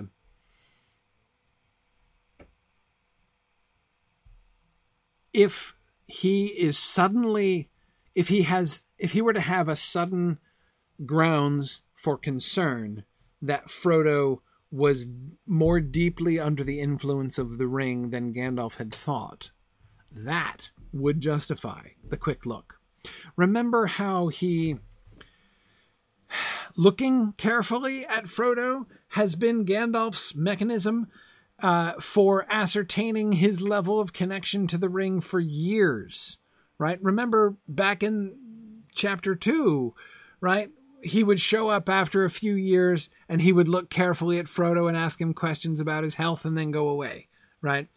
Um, so this idea of I'm to do it. I'm hang on a second. I I, I got to look again uh, to see that. The idea of that being connected to the ring makes a great deal of sense to me, and the thing that um, uh, several of you are saying, and it makes a lot of sense. Gollum refers uses we a lot, right? Um, uh, that's Gollum's mode. If Gandalf has a brief twinge, again, there is a perfectly normal explanation for Frodo's sentence, right? Frodo's sentence is not strange. That's the thing that I think makes this sentence kind of jump out a little bit, makes it feel a little bit odd, is that it seems like a potential overreaction by Gandalf. He's now we are safe. Yeah, me and my friends, obviously, right? What did you think I was talking about, Gandalf? Right? I mean, it would be a perfectly natural thing for him to say, meaning him and his friends, um, and including Gandalf himself, right? But if Gandalf has at least the suspicion or the worry that when he says we, he means the ring and I, right? He means uh, exactly um, uh, as James is saying, you know, we are safe, safe, my precious, right? Um, if there's even the vaguest hint of that kind of edge to it. Um, here is the other thing. Um, yeah, good. Karita is uh, uh, saying a good reason to think it's the ring is the pronoun shift. He's saying I. I thought I was drowning with my friends and enemies and all, but now we are safe. Now again, Karita, you could say like he just mentioned his friends. So I and my friends are safe, though not the enemies, right? Enemies less safe. My friends and I, we are safe. Again, it all makes sense. Um, it all makes sense normally, but it could potentially have that. So the, the, the question is not, is that what Frodo is really saying? I don't think it necessarily is. It just seems to be Gandalf's concern that Frodo might be saying that or thinking that, and he's double checking, right? Um, especially since Gandalf has to be concerned. Frodo, it's not just the amount of time that, for, and you're certainly right, Tony, to point out he's had it for 17 years. There's lots of reasons to, and Gandalf proved that it has a hold on him, right? In Bag End, when Frodo couldn't chuck it into the fire, he knows that the ring has a hold on Frodo already. He's proven that empirically uh, already, but he's put it on, right? He's been wearing it in times when he shouldn't. Gandalf is going to know enough to know that Frodo, in putting on the ring, in the times that he has put it on during his journey, has done so giving in to the will of the ring, right? He has succumbed uh, to the temptation of the ring on multiple occasions. And that's a slippery slope, and Gandalf knows that, right? So, um, I definitely think, um, I definitely think that this has got to be a concern in Gandalf's mind. Here is a, uh, um, here's another piece of evidence to support the ring theory. Look at where Gandalf, look what's on Gandalf's mind right after that, right? In response to Frodo's comment about how wonderful it is that people are showing him so much kindness, he says, There are many reasons why they should. I am one reason, the ring is another, right? Now, again, you can say, well, of course, naturally, Gandalf is thinking about the ring. But notice how he here, and I think, Zephin, was it you who was pointing out that this is the very first time that the word ring bearer has been used and applied to Frodo? You are the ring bearer. Uh, Gandalf names him here, the ring bearer. Um, and notice it really is a name. It really is a title that's being attached to him, as is clear from the the title that he then gives to Bilbo. You are the heir of Bilbo, the ring finder. Um, remember Gandalf's naming Bilbo a burglar back in chapter one of The Hobbit, right? Um, if I say you are a burglar, then a burglar you are or will be when the time comes, right? Um, Gandalf naming somebody is has significance, right? And he is here naming Frodo Ringbearer for the first time. That does seem to be important. And again, does it prove that Gandalf has already had Frodo's relationship with the ring in his mind here, that he was already worrying about that just a second ago, um, which led him to do this, to say, to mention the ring, to uh, uh, to introduce that title. No, I don't think that's the only explanation of that. I don't think that uh, you know Gandalf's reference to the ring there is inexplicable uh, without that, but it certainly fits, right? It certainly does fit if he is just. And remember, we've not been talking about the ring right? Gandalf and Frodo's conversation has moved away from the ring for quite some time, right? Um, this is Gandalf returning to it and possibly um, uh, looking at, oh, yeah, Mudmore, uh, Frodo has the ring on him right now. Yes. Um, he definitely has the ring uh, uh around his uh, neck right now. Um, so I think the, the the the quickness of the look convinces me that there is some alarm, there is some concern. This is this is this is a movement of alarm uh, uh, from Gandalf, and I do think that the ring explanation is the best answer. Um, yeah, yeah. Um, uh, interesting. Cecilia is pointing out that uh, Gandalf's Gandalf does not reciprocate Frodo's "we," right? When Frodo says, "Now we are safe," Gandalf doesn't say, "Yes, we are. We are safe for the present." He says, "You are all safe for the present." Um, yeah, yeah. Um, anyway, um, that works. I'm satisfied with that. Um, I'm satisfied with the ring reading. That seems to me to make the most sense there. That would certainly explain the action, the looking at him, right?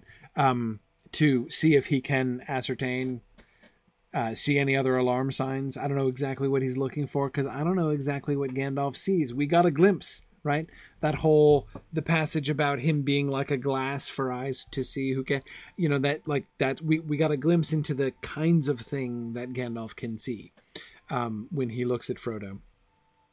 Um, there, I think you know he, here. I think we're getting a hint, and we've seen hints, as I said, of this before, that he can perceive in some way what's going on here.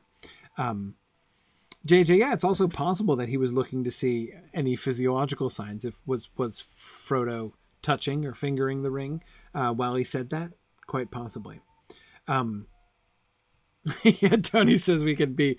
Uh, can't blame Gandalf for being a little skittish about loyalty right now, post Isengard. Yeah, no, I I hear that. I hear that. Um,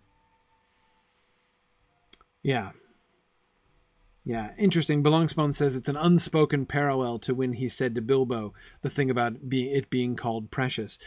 Exactly. We have seen an example already of a long running ring keeper, right? Not yet not named ring bearer, um, reverting to Gollum speech, right? Um, by calling it his precious, Gandalf has reason to think that using the same kinds of terminology that Gollum uses about the ring is a very bad spiritual sign, right? Um, so, yeah, and this is obviously much less advanced, right? He's not actually calling it my precious, but again, it's uh, um, it it would be an early warning sign that Gandalf would want to be very sensitive to. Um, yeah, good, good. Um,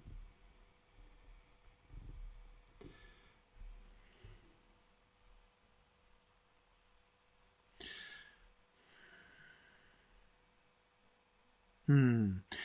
Lilith is asking about Gandalf uh, revealing his emotions or becoming, you know, uncloaking himself when he becomes suspicious. So first of all, I, um, the uncloaking with Bilbo, I do not think is a an expression of emotion on Gandalf's part. Um, that is him exerting his power against the power of the ring. He is helping Bilbo, as he explains um, to Frodo. Right? It took you know that that how it took all of his power to help Bilbo get to the point where he could leave the ring. Right? Um, that's why he's he's not like getting ticked off and being like, all right, the gloves are coming off, Bilbo. I'm gonna uncloak myself because I'm so mad. That that that isn't. Now he does say it will be my turn to get angry soon. Right? So he does talk about getting angry, and goodness knows that Gandalf is generally cranky quite often, right? So I'm not at all saying that Gandalf always has his emotions under tight control. I'm just saying I don't think that the uncloaking is an expression of anger there. Um, yeah, exactly. What's your name there? Uh, oh, oh, right. Um, Professor Hobbit, exactly. Much like um, uh, he he helps Frodo on Amon Hen. Exactly. Exactly. Yeah. What he does with Bilbo, I think, is it's of course it's not exactly the same, but yes, that that is a parallel. I think. Um. Yeah. Yeah. Um. So who had to handle the ring to put it around Frodo's neck? Nobody necessarily had to touch it. I mean, that whole operation could have been performed without anyone holding the ring in their hands, and I kind of think that. Uh, Elrond and Gandalf would both be wary of anyone handling the ring. Um, my suspicion is that the ring was put on a chain and the chain put around Frodo's neck without anyone actually touching the ring at all. Um, again, that operation could be done without too much difficulty, I think, without anyone actually holding the ring in their hands. Um, yeah, exactly, Bruce. We do see Gandalf holding the envelope with the ring inside it, right? He puts it back up on the mantelpiece uh, for Bilbo. Um, but, yeah, yeah. Um, the only reason for Thoughtless we have for thinking that the ring wasn't on Frodo's unconscious person the whole time is that it's been moved. It was in his pocket, it's now around his neck. He wakes up to find it on a chain around his neck. Um, so that I think is uh, um, uh, yeah, yeah. How do you thread a chain through a ring without holding the ring? Easily, right? All you need is like a, you know, what, like a get like a knitting needle or something, right? Put it through, hold the chains on either side. Tongs, absolutely, right? Tongs in a hazmat suit. Yeah, no, you could totally do it. Um, uh, wouldn't be hard. It was on a chain already, remember? Um, he had it on a chain in his pocket.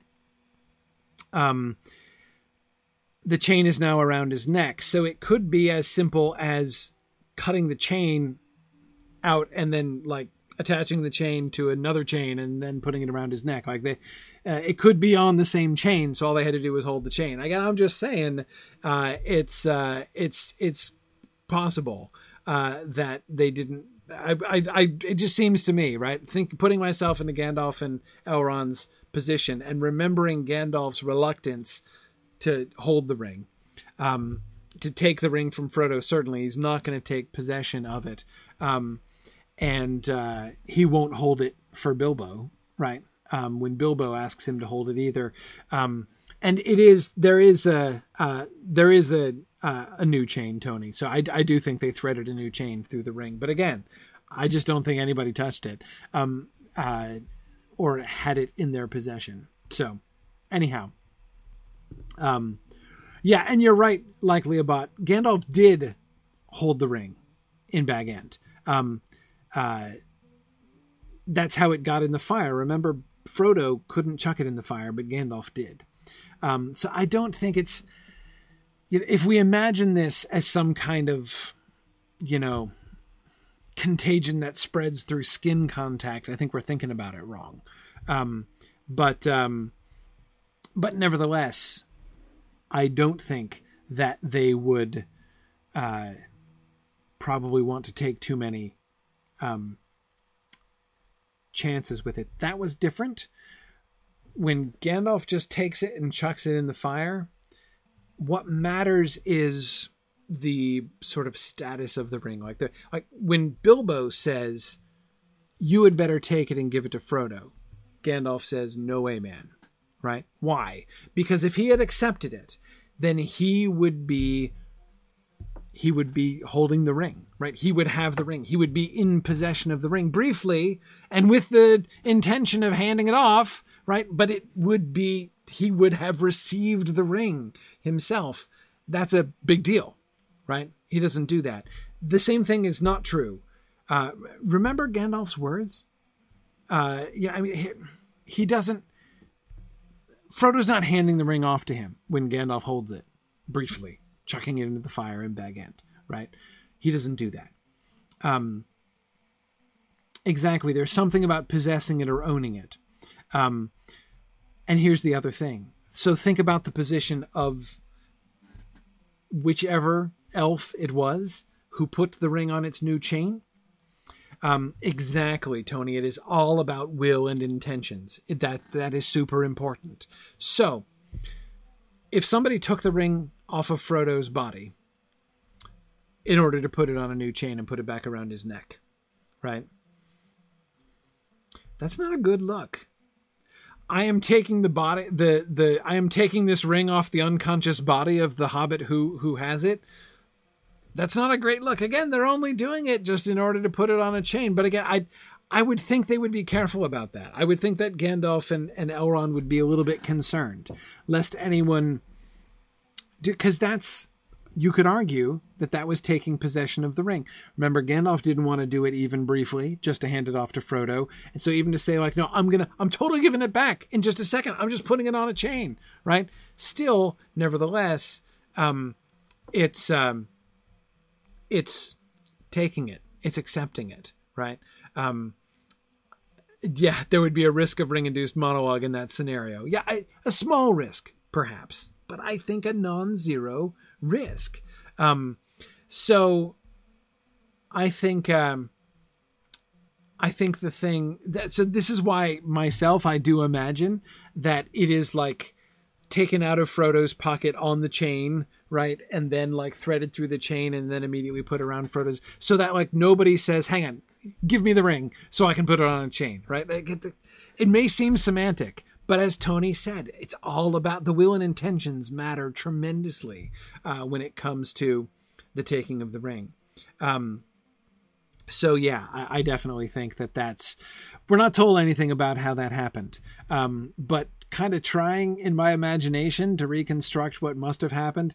I'm kind of thinking there was a very cautious operation there, and uh, it. Um, probably didn't actually involve hazmat suits, but you know, kind of something like that. Um, yeah, exactly. Mad Violinist says, I've got a chain in my room. Let me take the ring and put it on that chain. I'm totally going to bring it right back. Well, exactly. Like it, it doesn't take much uh, to imagine how that puts somebody in a potentially dangerous position. Well, I'm doing worse than usual with uh, going AFK here tonight. Um, yeah, so, um, I do think it would be better not to not to uh, take chances. Because again it's not about tongs needing tongs again because it's it's not about like it's an infection. It's a biological infection that will uh, you know hit you if you touch it with your uh, with your fingers. It's all about the will. It's all about the intentions. Um, and so the the crucial thing i think would be that nobody took possession of the ring even briefly. Um yeah so I do think uh, Druid's Fire is arguing that Elrond might have done this himself. Yeah. Well, Scudo, I'm not saying I don't think they would be at all concerned about physical contact. Again, I can Im- when I imagine this scene, I do imagine them avoiding physical contact with the ring, but not because it's infectious, but rather because if you pick up and hold the ring in your hand, then even for just a few seconds, you are the possessor of the ring. You've taken it off of Frodo's body. And again, and that's a bad look. You didn't kill him and loot it, loot his corpse, but it's kind of close to that, right? I mean, you're, you've, you've become at least potentially a thief. And the only difference between you and a thief is the purity of your intentions. And that's where the risk comes in. How long will the purity of those intentions last? Again, it's a non-zero risk. Um, yeah. No, I'm not arguing that I don't think that Elrond would be up to it. Uh, but remember, don't forget the crucial element. The more powerful you are, the more vulnerable you are to the ring. Um, Elrond is very powerful. Elrond is a very consider has has at least as great, you know, spiritual status as anybody in Middle Earth, but that makes him more vulnerable, not less, to the ring. Um, much better, much better. I Elrond would be one of the last people actually I would ask to do this job. Um, if it were me, I would have. I, somebody had mentioned this before. Fourth thought was just saying it again. I I'd have had Sam do it. Frankly, um, that seems like by far the best move, spiritually speaking, the wisest move. Um, yeah, yeah. Um, get asking the lowest schlub in Rivendell, as both uh, Bruce and Karita are suggesting, also seems like a much better plan than asking Elrond to do it. Um, but uh, anyway, yeah, okay. So, um, by the way, in retrospect, I can't believe this was not a Lotro quest. This is exactly the kind of thing that Lord of the Rings Online is so good about introducing as a quest line. Something happens off stage that we only hear about later on. The player characters almost always are involved in those things, right? How did we not end up helping with the chain that the ring gets put on, right? Oh, come on, what that's a missed opportunity, right? Oh well. Um yeah.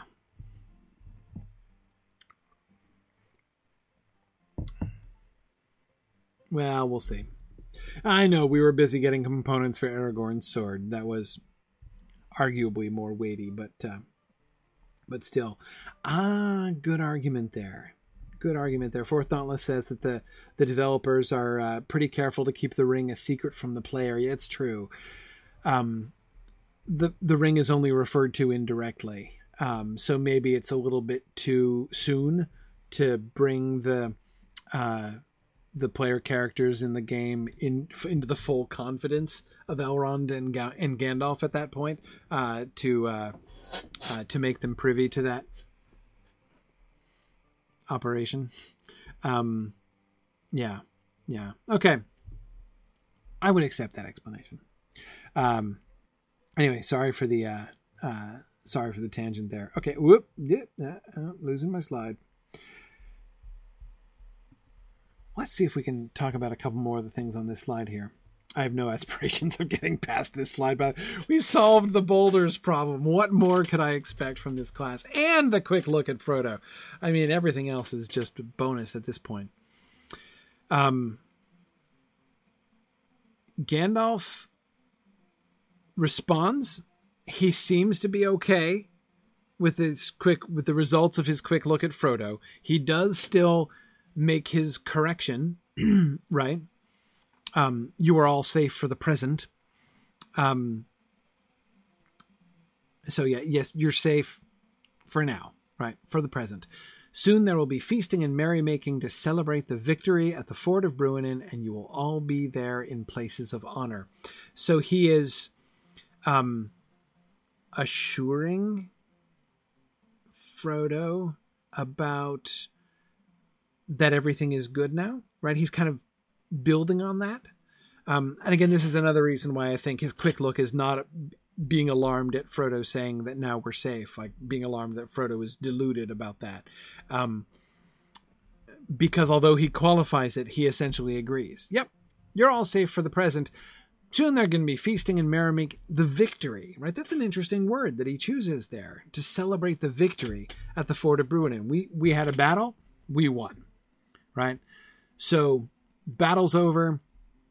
That battle's over, right? So you only say for the present, but that battle's over and we won it. Um, and you are going to be celebrated and honored. Um, a very different note than he was striking at the very beginning of the conversation with the his after all the absurd things that you have done comment, right? Um, Ooh, fourth dauntless. That is interesting. Any possibility that this place of honor is being dangled as a test? How does Frodo respond to the offer of status within the House of Elrond? That is a brilliant reading, fourth dauntless. I never suspected Gandalf of being devious in suggesting that, but it is an intriguing suggestion. Frodo's whether or not Gandalf intended it to elicit a particular response from Frodo, the um, the response that it does elicit is very suggestive. Splendid, says Frodo. It is wonderful that Elrond and Glorfindel and such great lords, not to mention Strider, should take so much trouble and show me so much kindness. The humility of Frodo's response that he not only doesn't take it for granted that everybody should make a big deal about him, right? But that he calls it wonderful, right? By which I assume that Frodo is using that word in its older sense and not its modern sense. He's not meaning great. It is excellent that Elrond and Glorfindel. Um, wonderful. It is full of it fills him with wonder. Exactly, Mad Violinist. It fills me with wonder that Elrond and Glorfindel and such great lords, not to mention Strider, should take so much trouble and show me so much kindness. Um, that he should have been personally attended by Elrond Half-Elven, that he, he and his friends should be guests of honor. I mean, they were planning to come here for refuge, right? They were planning to come here uh, to visit the elves uh, and to um, and hoping to find some safety here in the House of Elrond. That had been the plan all along, but they never thought he never thought they would be guests of honor, right?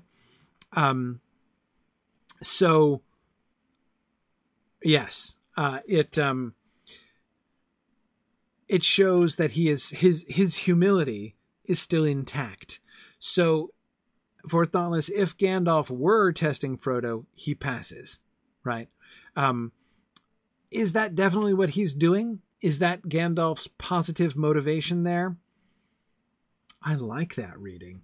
I mean, I don't know for sure. I don't think we can prove it. But again, he, if he were testing, that would be the exact answer that he would want. And it would be a good test, I think, to see if what he is concerned about, if his quick look is to try to ascertain how much hold does the ring have over him. Um, it would be a good test to see how is he going to respond to attention to elevation. Um yeah yeah i like that. Again I, have I've, I've i've never thought of that before Fourth Dauntless but i think that is very plausible. Um well there are many reasons why they should he responds. I am one good reason. The ring is another. The i am one good reason I take as another piece of hobbitry on Gandalf's part. Um, he's teasing him, right? Uh, one good reason why you should be held in a place of honor is that I told them to, right? Um, so that seems to fit into the kind of teasing relationship that Gandalf and Frodo have, right? He's teasing him like, well, if you're being in, held in a position of honor, it's only because I told them to do it, right? Um, again, that to me makes a lot of sense. Um, it seems to fit that tone with which he began, right? At, with his absurd comment uh, way back at the beginning of the uh, of the conversation.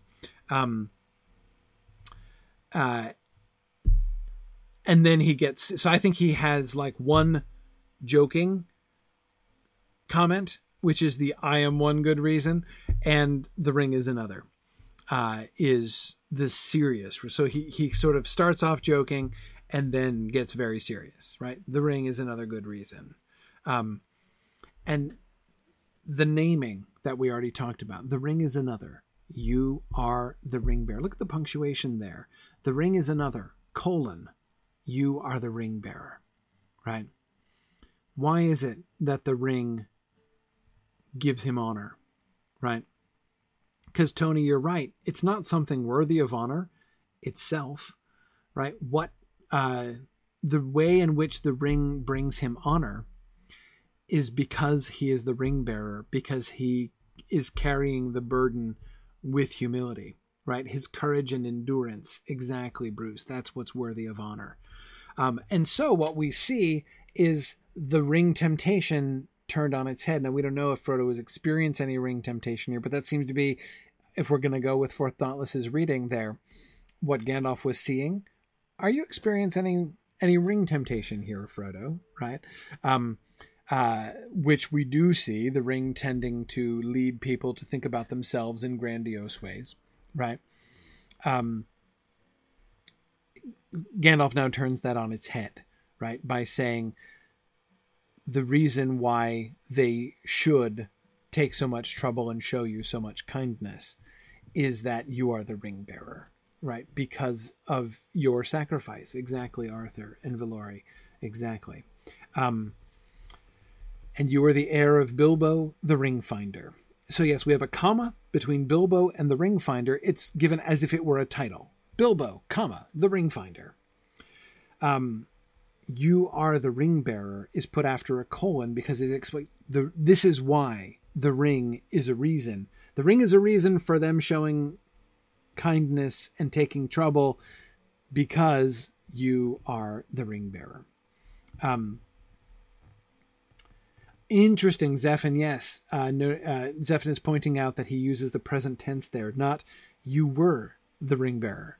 Uh, he is not telling Frodo your job's probably done, right? Frodo was hoping, maybe was wondering, maybe hoping that his job was done now that he's brought the ring as far as Rivendell.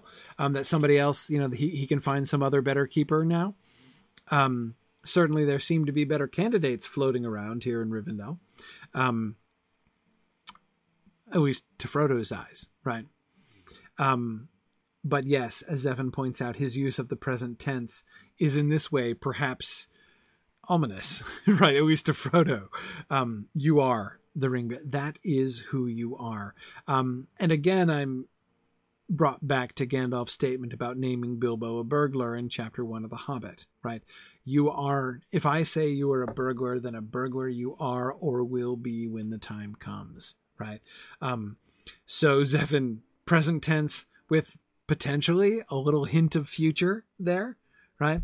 Um, this is who you are this is what your name is now. Is it like being named elf friend, Tony?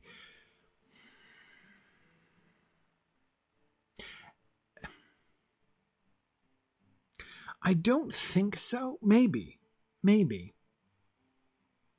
I think there could be some similarities and differences.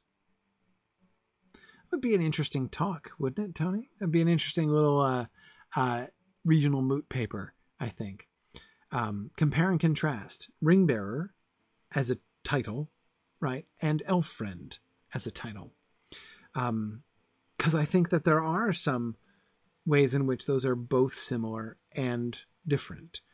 Um, yeah. Um, yeah. So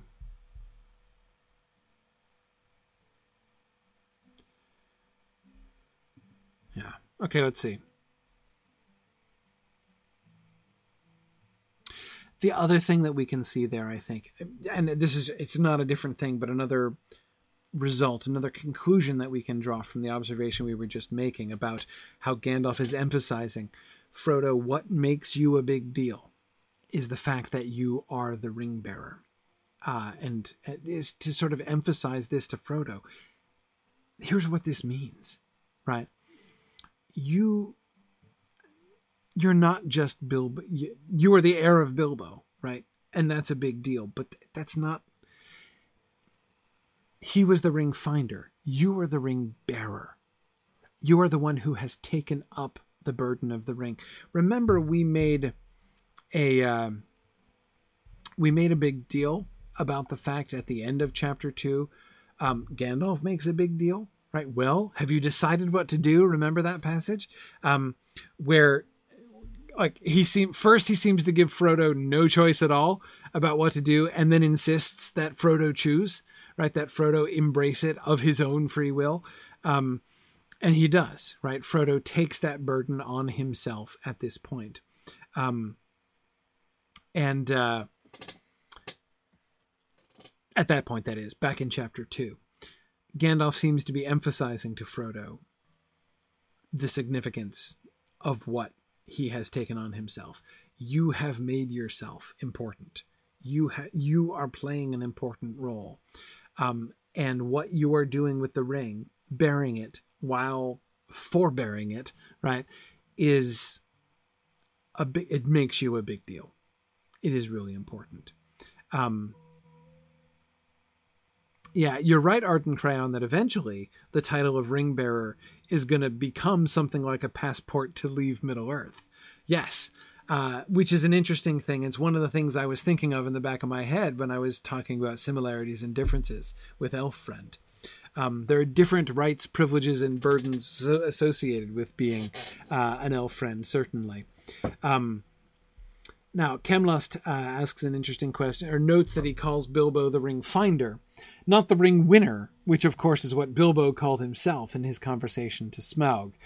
Yes, he's the finder, not the winner. Winner suggests he he won it. He owns it right? Ring winner fits in with the whole i am trying to make my own claim to ownership of the ring without doubt right? Whereas gandalf is not going to play that game right? He found the ring. That was his job right? That's what he accomplished um, but um, uh, but he didn't he didn't win it, right? He doesn't own it. Um, yeah, yeah. Um, well, Zephan Smeagol would be a ring finder. He also, well, no, he didn't find the ring. He was a ring taker. Déagol was a ring finder as well, right? Um, so notice there the parallel uh, that um, if we think about it that way, Zephan, it suggests um, it suggests a a really fascinating parallel. Bilbo and Déagol were both ring finders, right? The ring then passed from the ring finder to the person who bore the ring after them, right? But obviously, an enormous difference between how the ring was passed, right? Um, the the yeah. So that I think is uh, is interesting. Exactly. Isildur and Smeagol, as both Trifle and Belangsmond are saying, Isildur and Smeagol qualify as ring takers. Both of them were ring takers. Yeah, exactly. And you know who else would be a ring taker? Whichever elf took it off of Frodo's body to put it on chain, they would be ring takers as well. You want to be in that crowd? Isildur, Gollum, and you? Right? Oh, come on. Like you you, you want to be careful about that. Um JJ, yes, Sam is briefly a ring taker as well. Though again, the difference is unlike Isildur or uh, uh, Smeagol, he takes it off off a corpse or what he believes to be a corpse, right? He's not a ring taker in the same sense because both of them, both Isildur and and Gollum, basically murder the person and take the ring off of their body. That's what happened to Sauron. Sauron's Sauron is gets gets done in there. Uh, you know, he is not. It's it's no accident, right? Um, Isildur loots the ring off of Sauron's corpse. Smeagol loots the ring off of Déagol's corpse. The difference there, Déagol is worse than Isildur because the desire for the ring is what led him to kill Déagol, whereas there's no reason to believe that Isildur desired the ring prior to the death of Sauron, and that was motivating him to kill Sauron. Right? He had other reasons. Um, so Sam doesn't. Sam's taking of the ring off of Frodo's body is very different, very different. Um. Yeah, yeah. Um.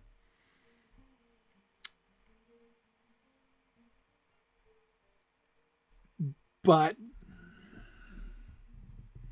he's neither a finder nor nor does he undertake being a ring bearer in the same way, though there are parallels there too. Parallels to again when we do the choices of Master Samwise, which will be you know not too long from now, um, then um, uh, we will see some parallels between the spirit with which Sam takes up the ring and the spirit with which Frodo has taken up the ring to become a ring bearer. Um, but anyway, yeah, Zeph and I also really look forward to that moment when we get there. Um, Bruce says his son will be attending in his place by that point. Maybe, maybe. Uh, it might be true of me too. Um, yep, yep. Um, Tim says he shall neither neither a keeper nor a taker be. Uh, yeah, exactly. Um, yeah. Oh, Zephan, no, you're right. There is a lot to talk about with Sam taking the ring. A lot to talk about, and let's leave it for that because we we need to be looking at those passages when we when we talk about that. Last thing, and we're almost done here. Dear Bilbo, I wonder where he is. I wish he was here and could hear all about it. It would have made him laugh. The cow jumped over the moon, and the poor old troll. Um, I think we talked about this briefly before. The question of how does Frodo not know Bilbo is in Rivendell? Um, Bilbo didn't write home.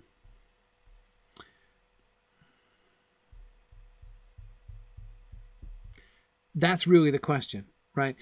That he doesn't know that he's there. I mean, Bilbo's been there at his bedside, right? So unconsciousness is Frodo's immediate reason for not knowing that Bilbo is there. But why did he not know for sure that this is that Bilbo had retired? Why didn't Bilbo send a letter back home saying, "Dear Frodo, have retired in Rivendell. Uh, you know, hugs and kisses, Uncle Bilbo." Um, that's, I think, the bigger question.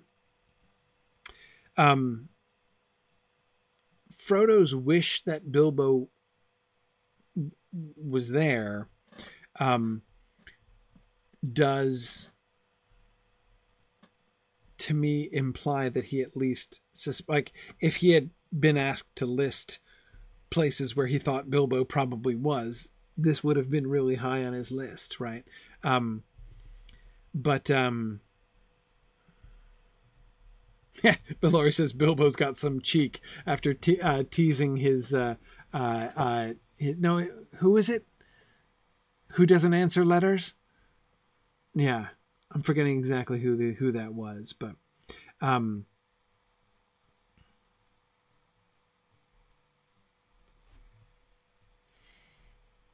anyway, evil Doctor Cannon is saying that he bets Gandalf and Elrond wouldn't want Bilbo to make his whereabouts known. Yeah, um,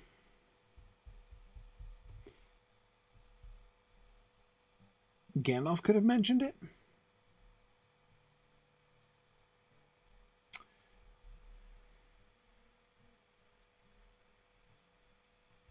Let's think about this more. Next time it's getting late, and I don't want to go too late here. It's Milo Burrows who never answers letters. Okay, there you go.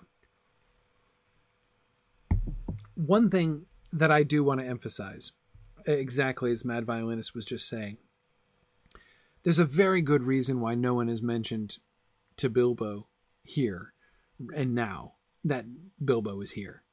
and that's they don't want to spoil the surprise, right? Um, the the reveal of Bilbo's presence is designed to be a happy surprise uh, for Frodo. So there's a good reason why no one's mentioning it at this point. That doesn't seem hard to me to understand at all.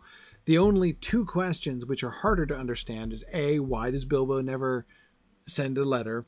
Um, which I do think would be possible. There are enough people from Rivendell, Gandalf at least, who heads off in that direction that it could have happened. And secondly, um, why doesn't Gandalf ever mention it? right? When Frodo says, "Oh, we could go to Rivendell," why doesn't why doesn't Gandalf say then, "Yeah, Bilbo's there, right? You should go visit Bilbo." Um, I'm not sure I know exactly the answer to those things. Secrecy is one thing. It's mostly for Bilbo's sake that they wanted to make sure to keep him separate from Frodo. Maybe that's why. Um, uh, maybe that's why he um, uh, maybe it's not to protect Frodo, but to protect Bilbo. That Bilbo was never allowed to send letters back to Frodo, um, because they want Bilbo to make a clean break with the Shire and Frodo and the Ring. Um, Yeah. Yeah, for Thalos, I wonder that too. If Frodo's thinking about going to Rivendell to visit Bilbo, it could change his sense of purpose in carrying the ring. Yes. Um, does Gandalf want to keep his focus more clear there? Right? Um,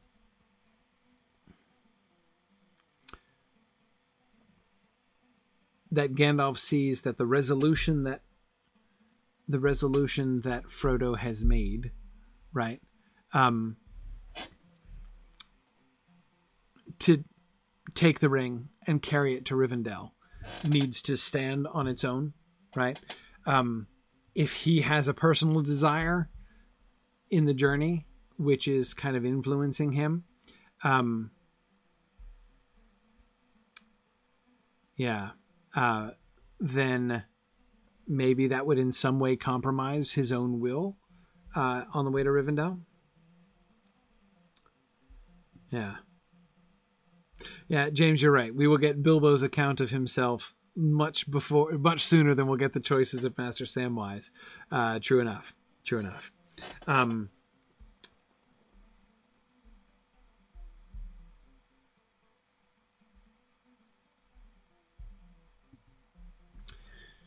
Yeah. Okay. Well, we'll come back to this. I will. Sorry, the last Bruce, the observation that you were making before. Um, it is really interesting that the last two things that Frodo says before he falls asleep are essentially references to two songs. Now, the second one is indirect, right? The poor old troll is a reference to uh, the stone trolls that they saw, Bilbo's trolls. Um, but the fact that the troll is singular and the poor old troll um, makes it sound like it is a reference to the poem that Sam sang and not to the stone trolls that they saw.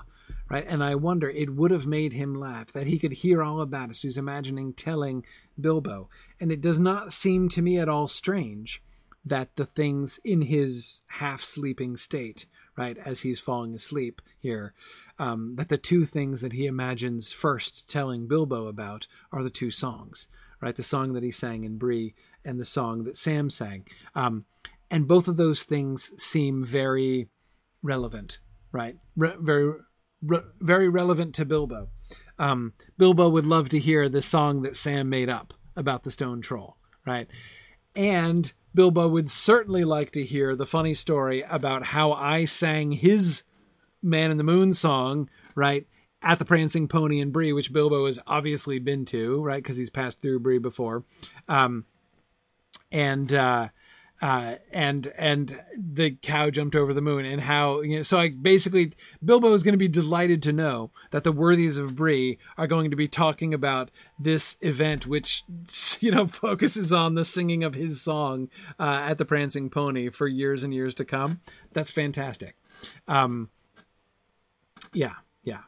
Um, and good, JJ. I think that's an important point too. They're also the two most comedic parts of the trip, um, the the uh, which is probably a good sign considering the darkness that he's been through. Yes, he doesn't imagine sharing, you know, the trauma with Bilbo.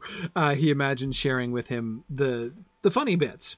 Um, yeah. Okay. All right. Whew. All right. We got through a slide. That was tough work here, and we're running late. Um, but uh, very good. Um, Tarlonio still hoping for some more conversation about boulders. Forget about it, Tarlonio. We're done with the boulders. Let it go, Tarlonio. Let it go. Uh, she's teasing me.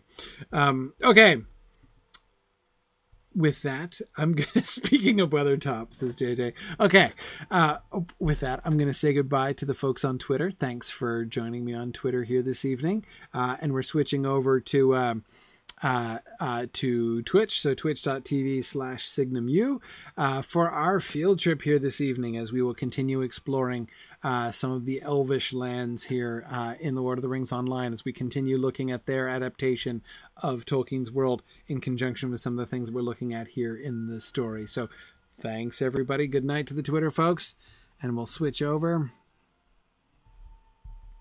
All right. Okay, phew, and I didn't time out again. And Valoria, I think you're you're back. Yeah, yeah, sorry. And Wi-Fi went down, and I didn't even notice. I was just sitting there going, "Man, he's taking a long time, isn't he?" well, also true, but all right. Okay, um, so we're gonna we we started with at Celondim last time, and we're gonna go back mm-hmm. to Celondim this time, which is probably good, as there are probably lower level folks here because we're including me Honor. So going to a going to a starter area seems like a good plan here tonight. Yes, I think so. All right, cool. Um, mm-hmm. so let us head out. So thanks for whoever looked that up. Milo Burrows. That was it. I was confusing Milo it with the niece who thought very highly of herself, and he left her a mirror. Yes, it's the S. Uh, exactly. It is uh, easy to get confused about who received which bequest from Bilbo. Mm-hmm. And it's it's it's funny because uh, Bilbo, in, in, many cases, is very similar to Tolkien, but we actually know Tolkien was a pro- prolific letter writer too. Yes, so. yes, yes, exactly. It, um, it's interesting. He made Bilbo just non-communicative. I mean, no one. He's a loner. yeah, yeah. Well, you know, can continuing to think. Sorry, I just had a little. I'm like, wait, has this changed? No, wait, hang on a second. I'm going the wrong way. We're going to Celondim, which is from West Bree, right? Oh, right, right, right. Wrong stable. Gosh. Yeah, I was headed. I was headed to South Bree. Oh, we were going to Rivendell so often. I got in the habit exactly. That. That's what I was doing too. I was heading off towards Rivendell without even thinking about it. Um, yeah. Anyway, continuing to think a little bit about the Bilbo communications thing the more I think about it, the more the one thing that we do know for sure is that they were trying to keep Bilbo away from the ring. Like there's there's yes. a certain there's an obvious recidivism risk with Bilbo, right? I mean, that's different different kind of conspiracy there. yes, exactly. Um, and it's not hard to imagine that even that even his letter, even writing letters to Frodo, could conceivably be dangerous to him, right? Because mm-hmm. it even an innocent letter to Frodo in which he asked about how he was doing and how have you been feeling like how's my old ring how's my old ring exactly i mean it's one very short step to that and even if he doesn't even if he's prevented from actually saying that um, mm-hmm. uh, to Frodo even even if like Elrond and Gandalf are like actively censoring his letters, um, still, or, or possibly just... giving him more uh, more uh, tales to put into poetry as an exercise. right, right, exactly. I mean, you'd think that they would um, uh, want to keep him from um, just kind of making those connections back to the Shire, back to Frodo, right? Mm. Um, so yeah, Galador points out that Frodo receiving the letter might encourage him to go visiting Rivendell, which would, of course, bring Bilbo back into contact with the ring again. So, Yeah. um, the desire to keep Bilbo and the ring separate could be enough by itself uh, to explain why any reference to Bilbo's location is discouraged. Um, yeah. Yeah. Yeah. I think so. But also, you get the feeling with Bilbo having no real connection to anyone or stuff like that. You know, it wouldn't be that hard to leave off letter writing for him anyway, because in a place like Rivendell, where you know everyone stays up all hours and every one day sort of blends into the next, it, you can definitely say he's like, "Oh, I'll write Frodo a letter," and now a week's gone by, and oh, I guess I'll write it next week. Right, right. Yeah. Um yeah, that uh that could easily that could easily happen. I don't yeah. Um even Bilbo I think wanting to kind of make a clean break from the Shire, uh Belongsmond was suggesting that uh um was it Belongsmond? Um yes. Uh was still thinking that Bilbo wants his vanishing joke to hold up uh, and is worried Oh. that if he did write to Frodo, somebody would read his mail. Oh yeah, when pretty in, towns like that, basically the mailbag was hung on a little nail in the center of town, and everybody has. Right. Well, this one they have established postmen at least, but Right. yeah, Exactly. y- you can bet if there was a letter from Bilbo, it'd go be around the town before it got Right. up the hill. Now it could be privately delivered by Gandalf, but again, I just it seems to me to be against the general project of separating the two of them. So yeah, the more I think about that, the more the more sense that seems to me to make. Um, Yeah, yeah, sure does. But um, anyway, all right. Let us look around Celondim a bit. We we we got here now. First of all, let me uh, immediately say that Celondim is one of those um, Elvish names that I have a really hard time putting the stress on the penultimate syllable like you're supposed to. Celondim? I, I, I, in fact, I have a really hard time doing it with almost every uh, Elvish name that starts with a hard C. Aw. Um, because it's a hard C, I always want to put the stress on the syllable with the hard C. I, like Ah. nobody nobody says Celeborn, No, Galadriel's husband. I mean, technically, Mm-hmm. I mean, if the stress in Elvish names is always on the second to last syllable, then it should be Celeborn. But that doesn't make a bit of sense. Again, the the the the you know the explosiveness of the hard C sound of the of the k sound at the bit at, at the beginning um, hmm is uh, um you know so again that's that's feels to me like you it needs the stress right? So i almost Yeah. always whenever i get a especially like Celeborn right a three syllable uh name with the hmm with the with the hard c at the beginning um i always uh, um i always do that. So anyway. It, yeah, it is difficult. It's like you know hearing a song and then the word's been broken up with different emphasis on the wrong syllables, and your ear catches it out and goes, "That's not right. That's not right." Yeah, yeah. Um, and I don't think we get. No one ever sings any songs about Celeborn, so we never get to we never get to hear that. Um, First or second. yeah, yeah. Um, okay. Well, uh, we're starting on the waterfront here, which seems only appropriate uh, here in Celondim, because one of the things that we are hearing is this is at least a, a, a sort of a harbor. If we look at where we are here, right, this is the River Loon uh, running down. And if we go out a little bit long uh, further here, right, this is the Loon, which runs down Mhm. Uh, near Lake Evendim. It doesn't run there, but it runs all the way down from Forochel and it runs out in towards the sea. So this is Celondim is the closest thing that we get to the Grey Havens in the game so far. Yeah. Um, it is. We know it's there's Elvish stuff out past, you know the West Farthing, and that's where we are right as we came through the through the West Farthing before.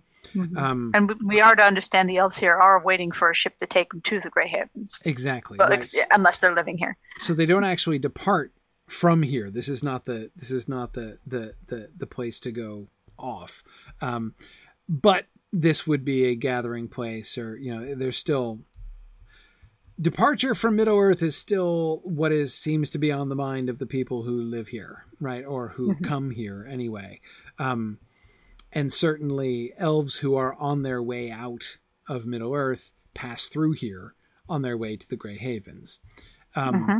So, uh, and that's something, of course, that we see when we meet the elves and and uh, do some of the quests around here. We meet a bunch of elves who are contemplating leaving or planning to leave. Um, Exactly. It's sort of a satellite station to take them to the main hub, JJ. That's exactly that's exactly it.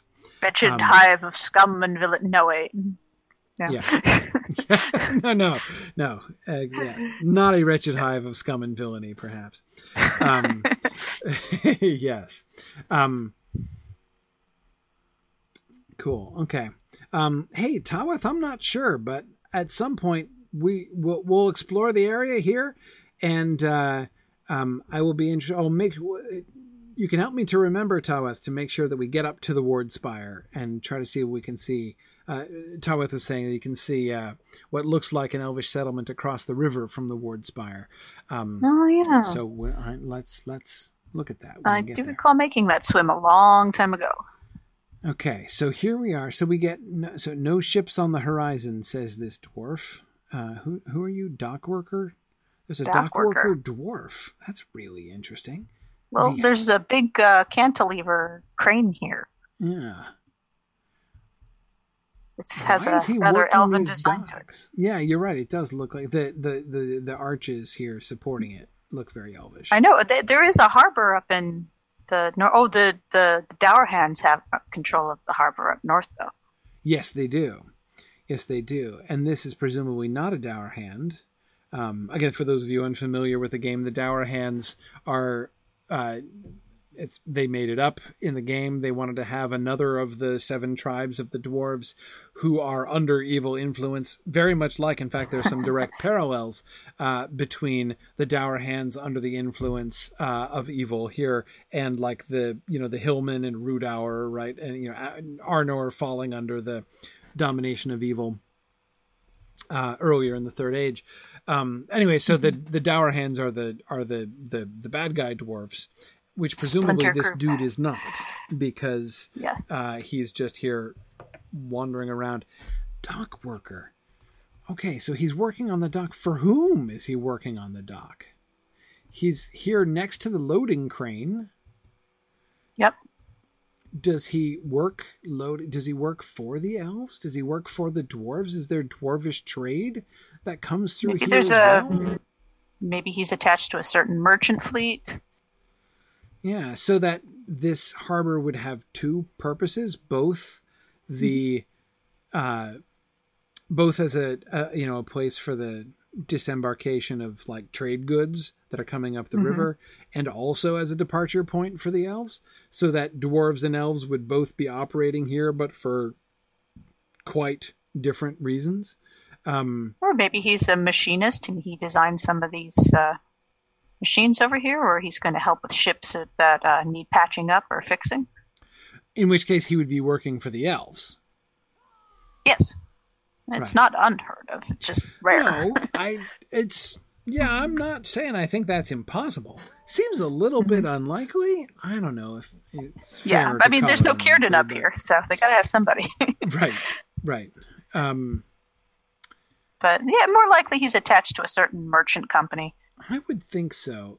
This crane, which I'd never even noticed before, um, is Me interesting because it could serve a dual purpose, right? I mean, it, it could be used for loading and unloading merchant ships. But of course, like, well, yeah, elves who are departing Middle Earth probably don't pack particularly heavily, right? Hmm. I don't I mean, know. I was gonna say on the one hand, um, uh, um, can they take it with them? Wow. Gosh, talk about a question I've never asked myself before.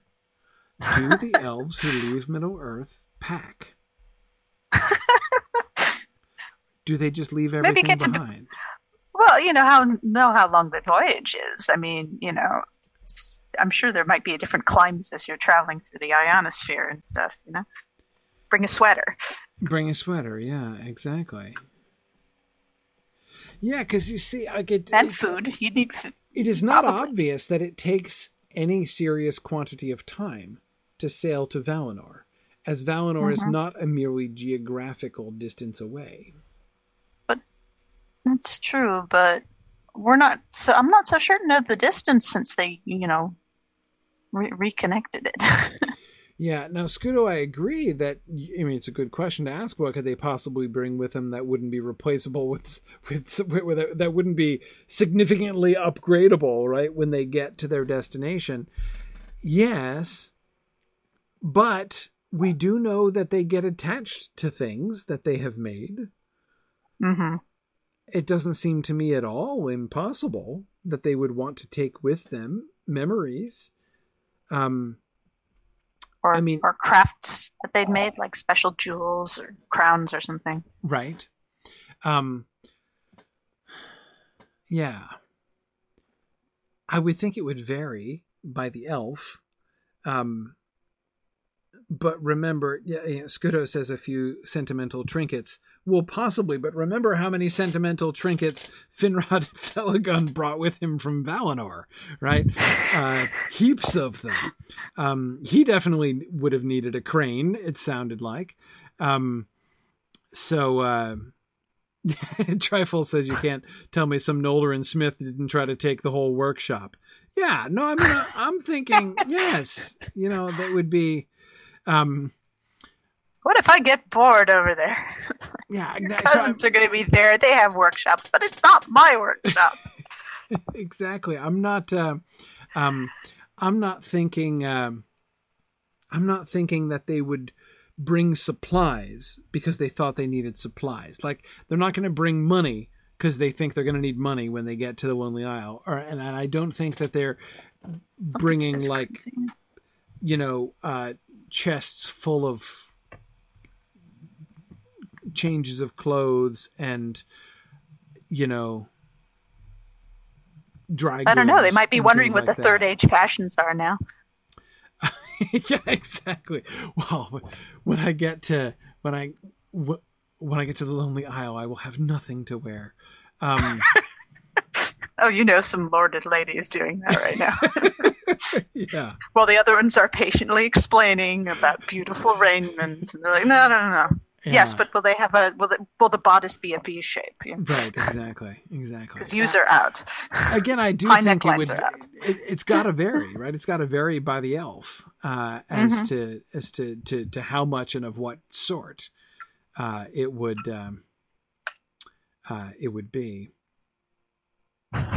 But the more I think about it, the more I'm thinking, yes, I think they pack. Maybe again, maybe some very lightly, maybe some much more heavily, but I think they pack. I don't think that. Th- I think that the idea of them going, because they're not, they're not departing the world. Elves don't do that.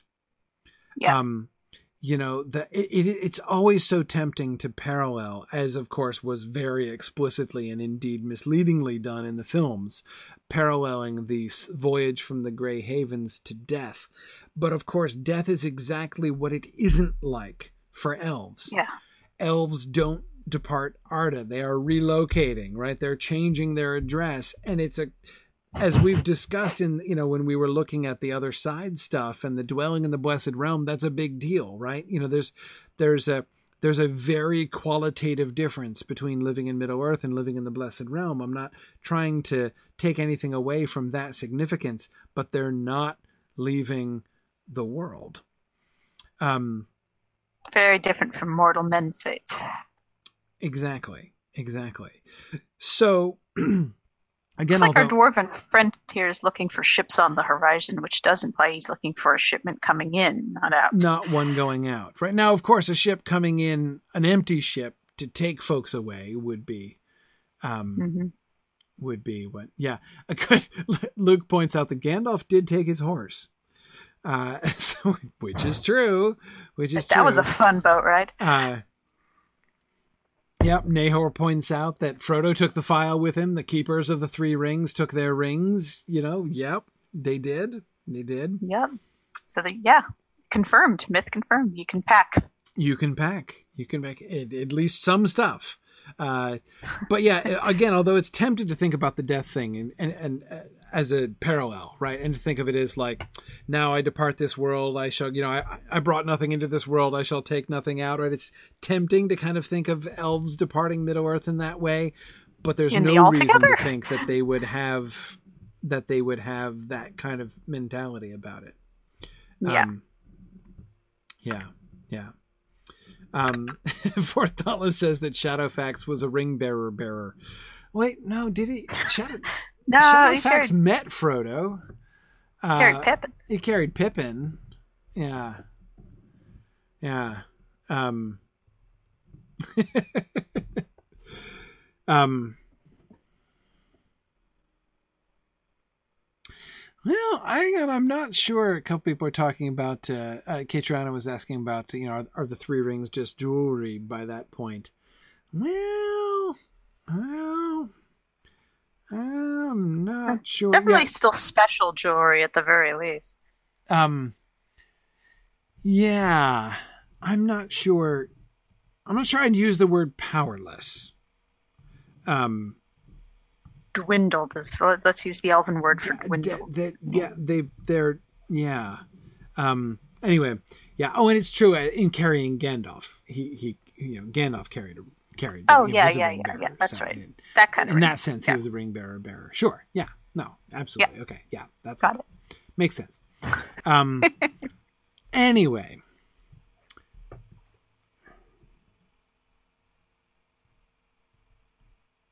Yep, I think elves pack.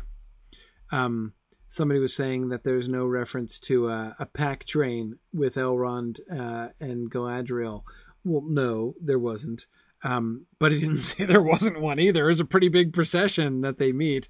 Uh, uh, Frodo and the description focuses on the people that are there and not, uh, you know, any pack train that there might be behind them. But they had to have had a pack train. I mean, they were riding Yeah. across. I mean, the ride from Rivendell to the Grey Havens is substantial, right? So they had delicious bread. Where did that come from? You know. exactly right they, they would totally absolutely need food and supplies for the journey at least so they had to have had some kind of pack Mm-hmm. train which means a pack train existed so who knows uh, what, And remember, uh, we're not at the Grey Havens yet. We're just at one of the ports of call. exactly They- uh, this is this is even further out than this okay well this is There, a there long might even be supplies that are going south. this is a long well. digression from the presence of a crane but uh nevertheless uh that's As only we can. That's if we start going one slide at a time per class and like one pier at a time in the harbor, we're going to be in Celondim almost as long as we're going to be in Rivendell in the text. we'll have to Um, cover one cubic foot at a time. Exactly. Is that a cat? Okay, that's a cat wandering. Yeah. Yeah. Catching harbor rats and mice and stuff. There we go. That's good. I love that cat. Preventing the Black Oh. Death, one rat at a time. Okay. Elvin Elvin rope. so I love the potted trees. Um, I love the potted trees on the pier. This is this is lovely. This has to be like a departure platform, right? It's a gazebo. Another elven gazebo. well, it's it's half like- a gazebo. It's like yeah, it's like a an elvish demi gazebo on the mm-hmm. water, right? This looks like the place where you stand and wave to the people who are leaving. Yeah, exactly. So I think the next pier over where the dwarf is going back and forth and where the crane is, that's where merchant ships come in. Um, mm-hmm. Because also the elves of Celondim need to get some supplies from somewhere, so that they would avail themselves of, you know, mm-hmm. merchant travel. And plus, again, when we look at the when you look at the map, the River Loon is the largest river in this entire region. I mean, this is a major. Um, tra- it's got to be a major trade route, right? Also, some of these elves are labeled fishermen, so there are boats coming in out of here every right. day. There'll be that too. Um, exactly. thunder and lightning. Inclement weather, all ashore. Oh no. Is there Is there glass? Trifle? Where? You're right. Look up. You can see the the raindrops falling. There's glass in there. No way. Oh, there is. Yeah, you can see the raindrops hitting. That's nice. Wow. Thanks for pointing that out, gazebo Trifle. I that wouldn't have actually noticed that. provides shelter. Another elven rarity. Yeah. Yeah. Um. Anyway, suppose this close to the river, it's they have to take on more weather. right. Oh, that's good. At least we're all standing under the. And, So uh, you you see, we have see this. the shipwreck from here. we have this we have this glassed in departure spot. No this is clearly this is the uh, this this makes perfect sense of it right? Again that that pier is the merchant pier. This pier is the departing from loved ones pier. Hmm. this is the elves setting off for the gray havens pier. Is that a human in that boat? Yep, it says sailor. Uh, it's easier to get to his He boat from the other side, guys. Are you trying to jump onto his boat yeah yeah Yeah, you can do it. pier. Sometimes takes a Um, few guys. And I was also looking at the buoys over there. I know. Um, They're kind of cute. yeah. Are they? What are they for? Uh, Like, I'm assuming letting us know when the weather gets too rough because there's a bell in it.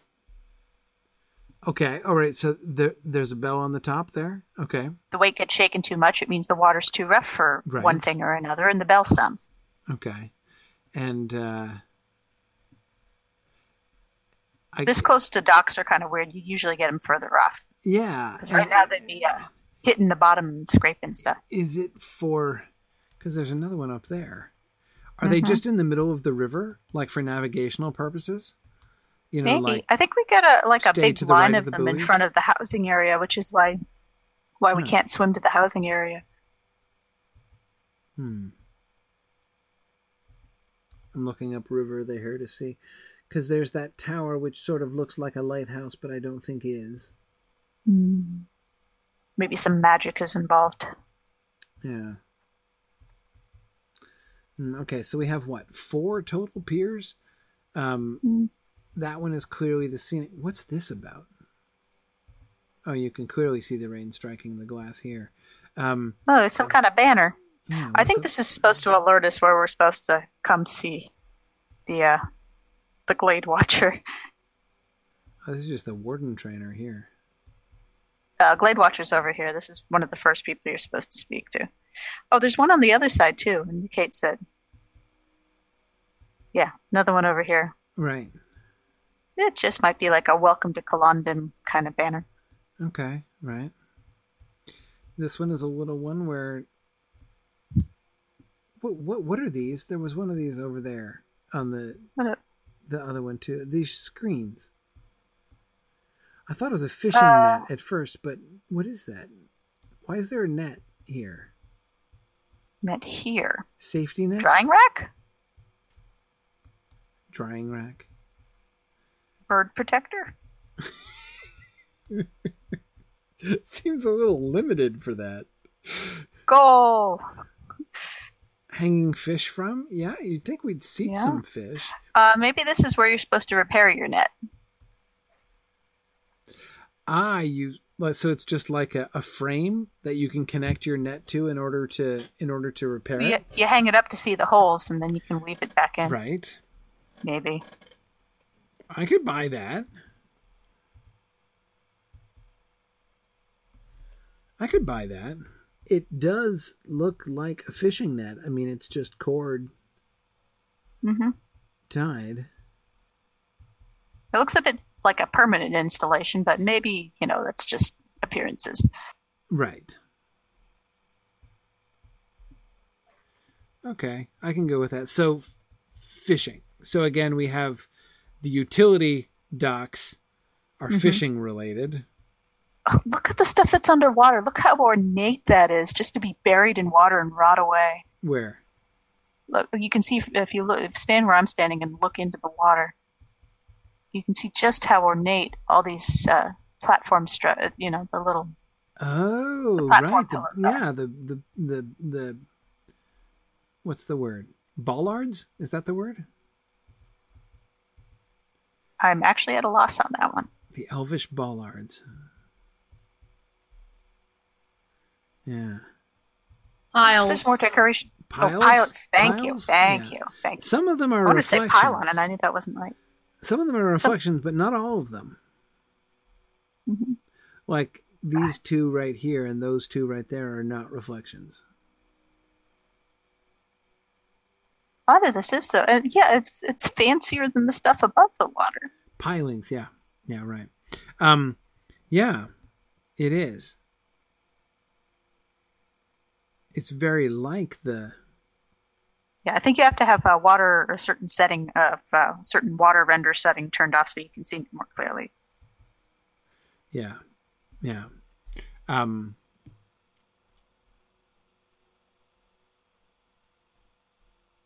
I just find it interesting. And there's that little crest in the middle. It has like right. some sort of decoration in the middle. I think it looks the same thing that's on the banners over here. Right. And this is really just a design. Yeah. Doesn't seem to be representational.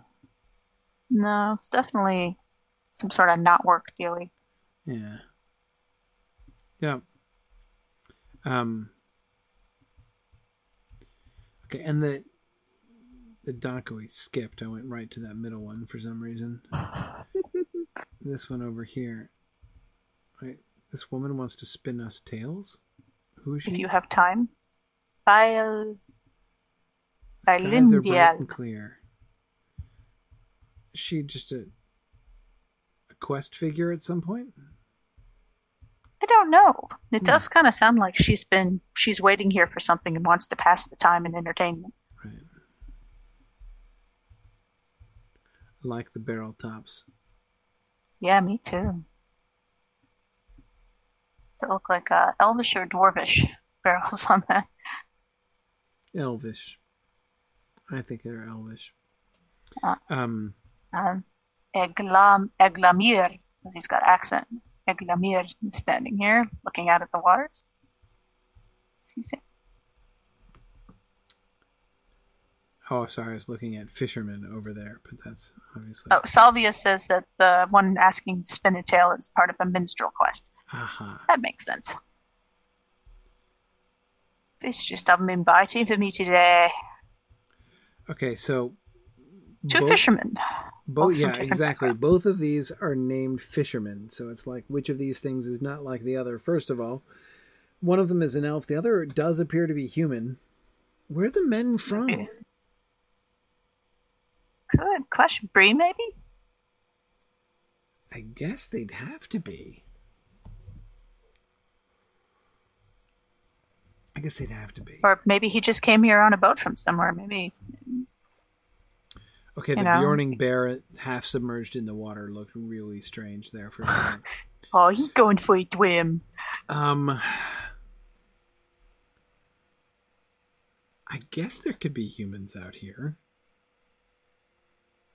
I think he could have come from, like, you know, Dol Amroth or something, even. I don't know. It'd Be hard to travel I that far. wouldn't think water. so, but yeah, I would think it more likely that it's like some kind of they missed the boat to Numenor. Yeah, he's just been fishing here this whole time. Um, Oh, yeah, he could be in disguise. yeah, Ranger Incognito. Now he's got ginger hair, not black hair. right. But I, you know, the elvish fisherman seems to be missing a little something. Like a fishing pole and bait and tackle and clothes that could be For- withstand water. For instance, he's just standing there with his hands behind his back, like I'm supervising. He's fishing and I'm supervising. I'll let you know when you're getting it wrong. Why, thanks, pal. yeah yeah they probably these two have probably entered into an unequal business partnership here in their fishing Uh, probably an Abbott and Costello routine in the making right here. and is the yes is this a very large coil of rope Uh, something like that, or Or maybe a it a woven basket? basket? That's what I'm trying Maybe it's where his fish are going. Maybe there's like water and Maybe, is maybe that ice full of fish? My goodness. In which case, maybe I, we should give more credit to the supervisor than uh, than I was thinking because that's a lot of fish. or he's sitting on it to, so uh, the other fisherman will know to mind his own business and get his own fish. It does look like an ottoman, Tawith. Well, I have to Yeah, say, uh, at least the supervisor is standing. If he were sitting and the other fishermen were, were, yeah, exactly, a crate and barrel option. If the uh, if the redhead fisherman were standing and the other guy were sitting there watching him, I think it would be even worse. But uh, No, it's just he looks so officious with his hands at, uh, at his pose, you know. exactly, it's the hands posture that makes him look Yes. yes particularly questionable. It's a beautiful rowboat. I love the carving on the uh, the the blades of the oars.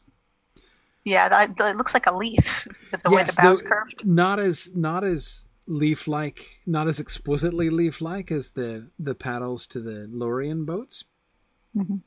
but uh, um, but lovely, lovely uh, uh, carved paddles. Even the color of them is nice.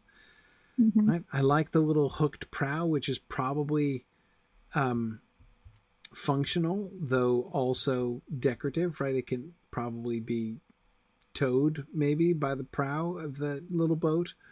Um, but uh, Yeah, it definitely looks like maybe it could be hooked up in a train or something like that. right. If you have several boats of this time, all like in a row, maybe they could like form some sort of hooked train or something.